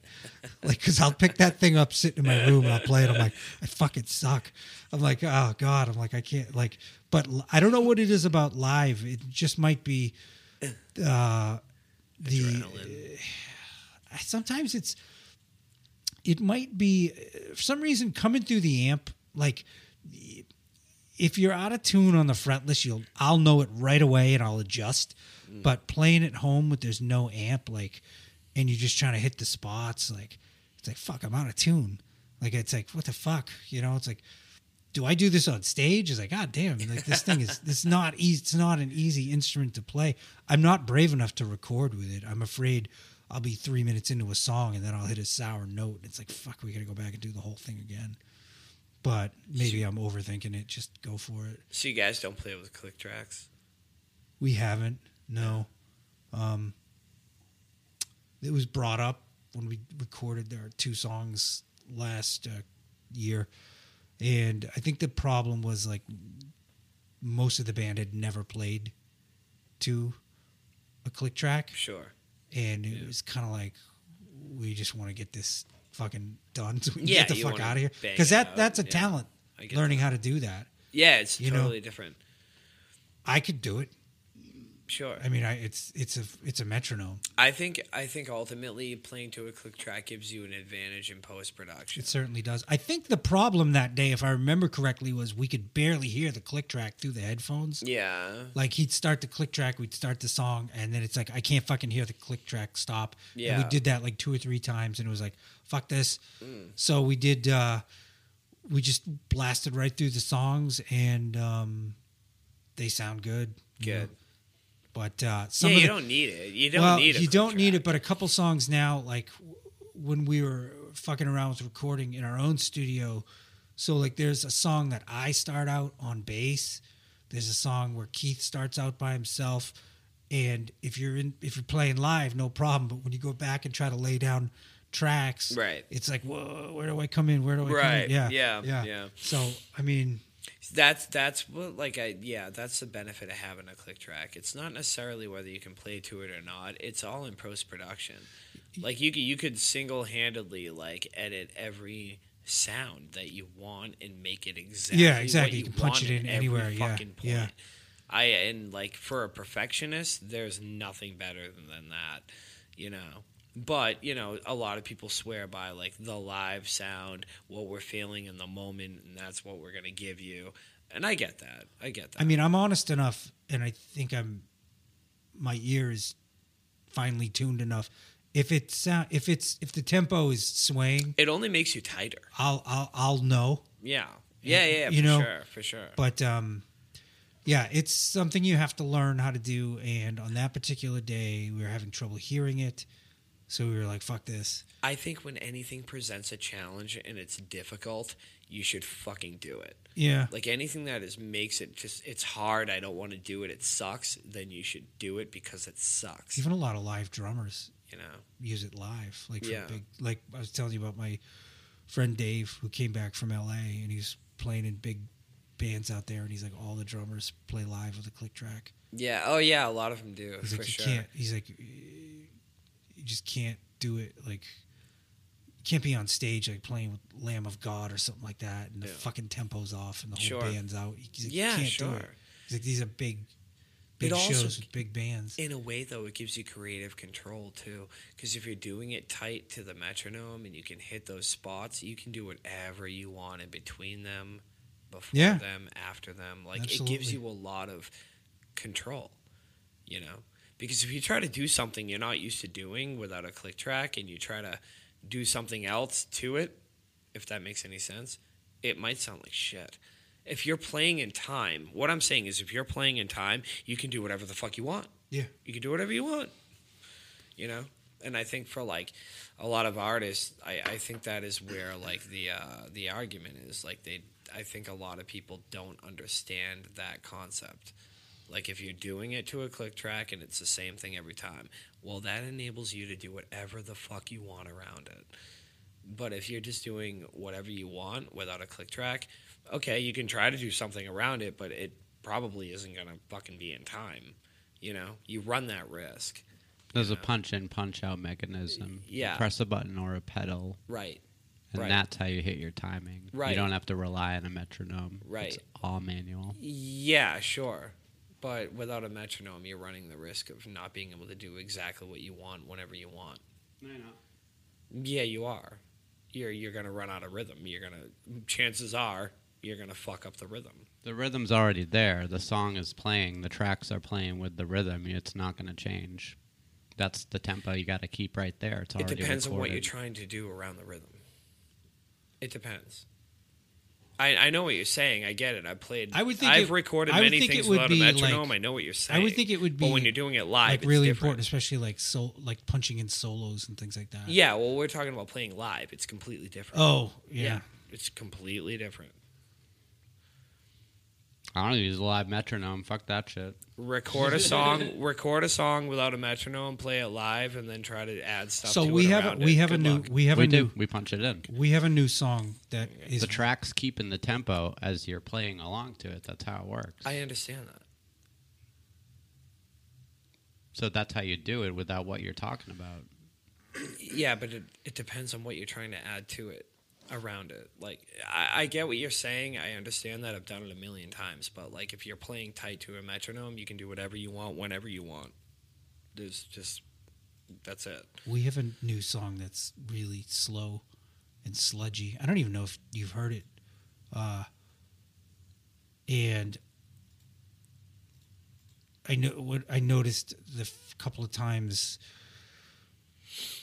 couple of times we played it, like it sped up, and I can tell by the because it's a it's a it's a I I have to do like the bass riff it starts down here on the fretboard and it works its way up here. And if I'm playing it slow, it's not a problem. But if Tempo changes are a But if it speeds up, it's thing. like I gotta go back. I gotta like get You're not back gonna- really fast. Yeah, you're not gonna get it. So it's like, The tempo changes are the biggest Yeah, thing. That's yeah. the problem. and it's natural to it hap- It's not that you're not. If you're not playing good to a musician, metronome, your tempo just- is going to change. it's Even if just, it's off uh, a cunt hair, it's going to change. yeah, and it's not even. It can be just like You can't use tempo changes in your song if you have a metronome. Yeah, you can. You have Well, to that's- I- program your Absolutely. metronome. yeah, exactly. I was thinking about that too. like you Program have your to- metronome. What if you lose place in that? Yeah, you have to like you if, can't if play you do a have consistent tempo without it. It won't happen. But I would assume, like, if there's a time change in the song, the engineer would change the metronome. the click track Right. tempo as well. That's right? what you would yeah, do. Yeah, Exactly, exactly. certainly. Yeah, And you'd I'm- rehearse it We. It's funny. The software we have, there is a click track built into it. Um, we just haven't used it, and maybe we'll try it, especially for the newer song. it's worth it just for being tight. Like again, I know what Brian's saying. Like you can play live without a metronome. You can record without a metronome. You can do that for sure. There is going to be slowdowns and speed speed ups that are just a ch off. The slowdowns. When I say it's CH, I funny. mean the, cunt the, the slow. It, it's funny. People worry about playing too fast or Yeah, I don't know. So like my final take on the whole metronome thing is this. Like if you want to record a live album without a metronome, do it. It's fucking awesome. Many bands do it. It sounds great. If you really want to like spend your time in in a studio and you're you're taking your time to release the perfect thing, use a metronome. It's only going to make life way easier on all of you if you're used to it. And if you're not used to it, get used to it. Hmm. What do you think, Alex? agree. Yeah? Yeah. Fair enough. All right. Brian? I love you. How was your show? Agree to disagree. Last, I, I meant to. I didn't come to your gig because I was checking out another Oh, venue. Alex, we're trying to get. close this thing. Uh, the show, the show was fun. yeah, no, it was fun, man. There was um, um, it was one of it was probably our worst perform- performance, as the words. Um, we we usually we have a great time anyway, but uh, there was uh, there was some issues with uh, drinking in the band. Our drummer was falling off his stool, dropping sticks and shit. I love you, Ronnie. It's cool. It's rock we had, and roll. We had fun, and then um, yeah, after the show, I uh, I I I felt good all night. I had been conducting myself, you know, fairly well. And then I took a hit of something, or somebody gave me something, and then in my brain it all just collapsed, and I don't remember the rest of the night. Thank God for Bry Guy over here. He got me home safe, made sure the equipment was good. So, yeah, that's how that went. it was a, it was a, um, a rare night, but uh, it was a good night. I don't know. It was a lot of fun. A lot of people there. A lot of Well, that's good to hear. Yeah. Yeah. Yeah, it was a blast from what I can remember. Where were you that night? I was doing recon at another venue Yeah. that uh, we're trying to get into. So the band that was playing that night was uh, STP cover band Yeah. that we played with at the district. Uh, Stone Temple Posers. That's a great name. So since they were at the venue that night, I went there to see them. Uh, but I was really checking out the venue. Um, and it was funny.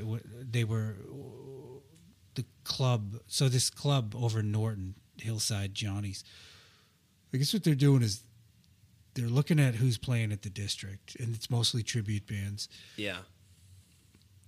I heard the Stone Temple po- poses are fucking awesome. they're really good and they're really nice guys. Uh, We had a great show with them nice. over at the district, and uh,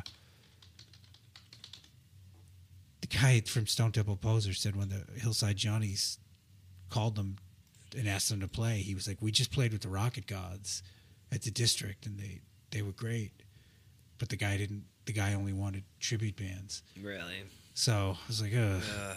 Yeah, it's kind of. A, I didn't know how big the tribute thing was. It's I- huge. It's, It's like every huge. every place is. Like, there's not many places like the C Note that are having original bands. Yeah, they're selling nostalgia. As far as I know, the only original bands that played at the district like over the last year, where obviously you have you, you have a couple like uh, well-known artists like John Cafferty. It still goes there. He's on the schedule. But that night, the Trapt show where you and I played, Mm. and the district asked us to come back yeah, a month later. That's it.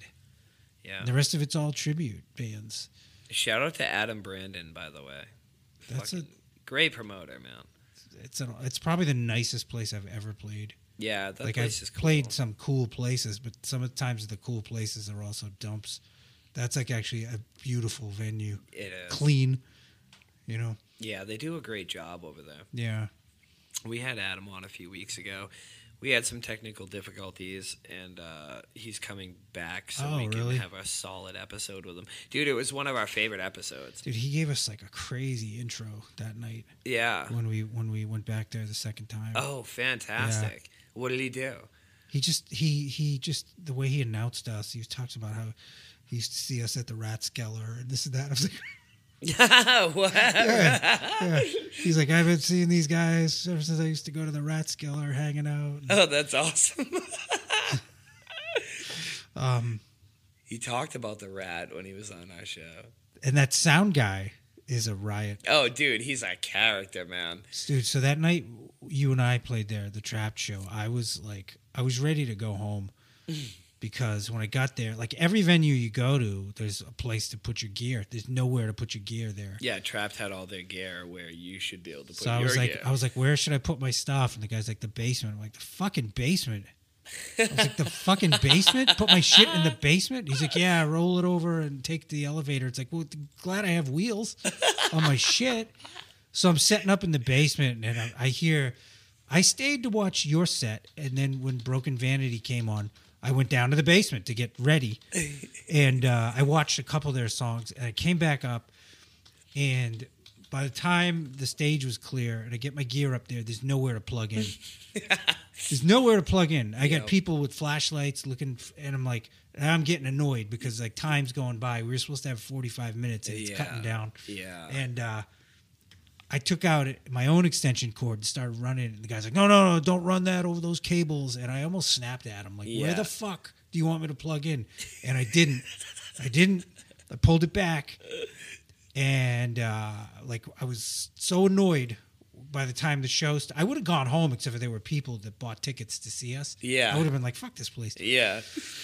But it was one of those nights where like everything was stressful and You just saw it through. the first note we hit. It's, and that was a night too. They wanted. They told us to use the corner. Like you don't have the use of the full stage. yes. You guys ended up using it, we though. creeped out a little bit because Yeah. we had to because there's four of us. Yes, yeah. But, that was um, great. It was. I was like everything that's gone wrong has gone wrong here, and uh, the very first note of the very first song, I just knew it was one of those nights. It was like, oh, it's a good. It's a good. It was was gonna be a good night. Yeah. like yeah. good show. It was a like great we're, show. we're we're we're on tonight. You know, like you, sometimes you just know like right from the beginning, like you're on. yeah, like the band's on tonight, and uh, yeah, and then they had us come back, and then we had a full stage, full, full use of the stage. Beautiful. Keith said something to me that night before uh, when we played with you. Oh, Keith was livid. I said, I said to Keith, I was like, "Why don't you go out in the center of the stage and I'll stand next to Pat. I'll set up next to him so he can hear me." And he's like, he said to me, he said, "You take center stage because you're the talent in this band, and I almost fucking cried, dude. Oh. I almost like I fucking I almost I almost and then then when we went back the second time, uh, it was we played there like a couple days after my mother died, and uh, this guy came up to us after, and uh, he was saying how he had just buried his wife, and he was so happy. He loved us so much, and we made him so happy. Thank God. I had to step away. Yeah. I was like, because I'm a like cold-hearted bastard, and I was like, ah, I'm gonna fucking cry. I was like, I gotta, I gotta step away here. But uh, that, that was, beautiful. yeah, that was a that was a great night. Um, so hopefully we'll be back. I, I wish they'd give more original bands a chance over there. For sure. You know, Yeah. because we pulled a lot of people in there for that STP show, and uh, I wish I could have gone to that. it's tough, dude. It's tough. It's even. I always have the intentions of going to every show, but it's tough. Yeah. You know. There's just not enough time in the world. Yeah, it's tough when you have kids. Exactly. Yeah. What uh what are you guys doing next? We're just recording right now. We we held off booking shows so we can record, but I think we're gonna start booking shows because the recording is taking longer than we probably had expected, and I don't want to go like the summer without having a shows. Why? So yeah, we'll be setting up shows. Well, I think either way, the world is lucky to hear your new shit and see you live.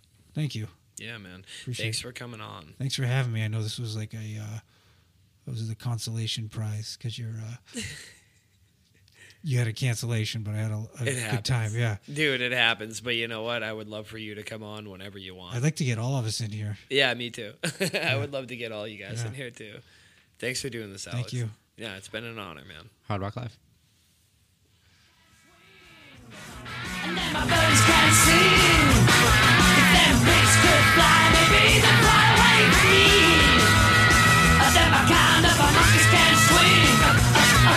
my buddies can see if them pigs could fly.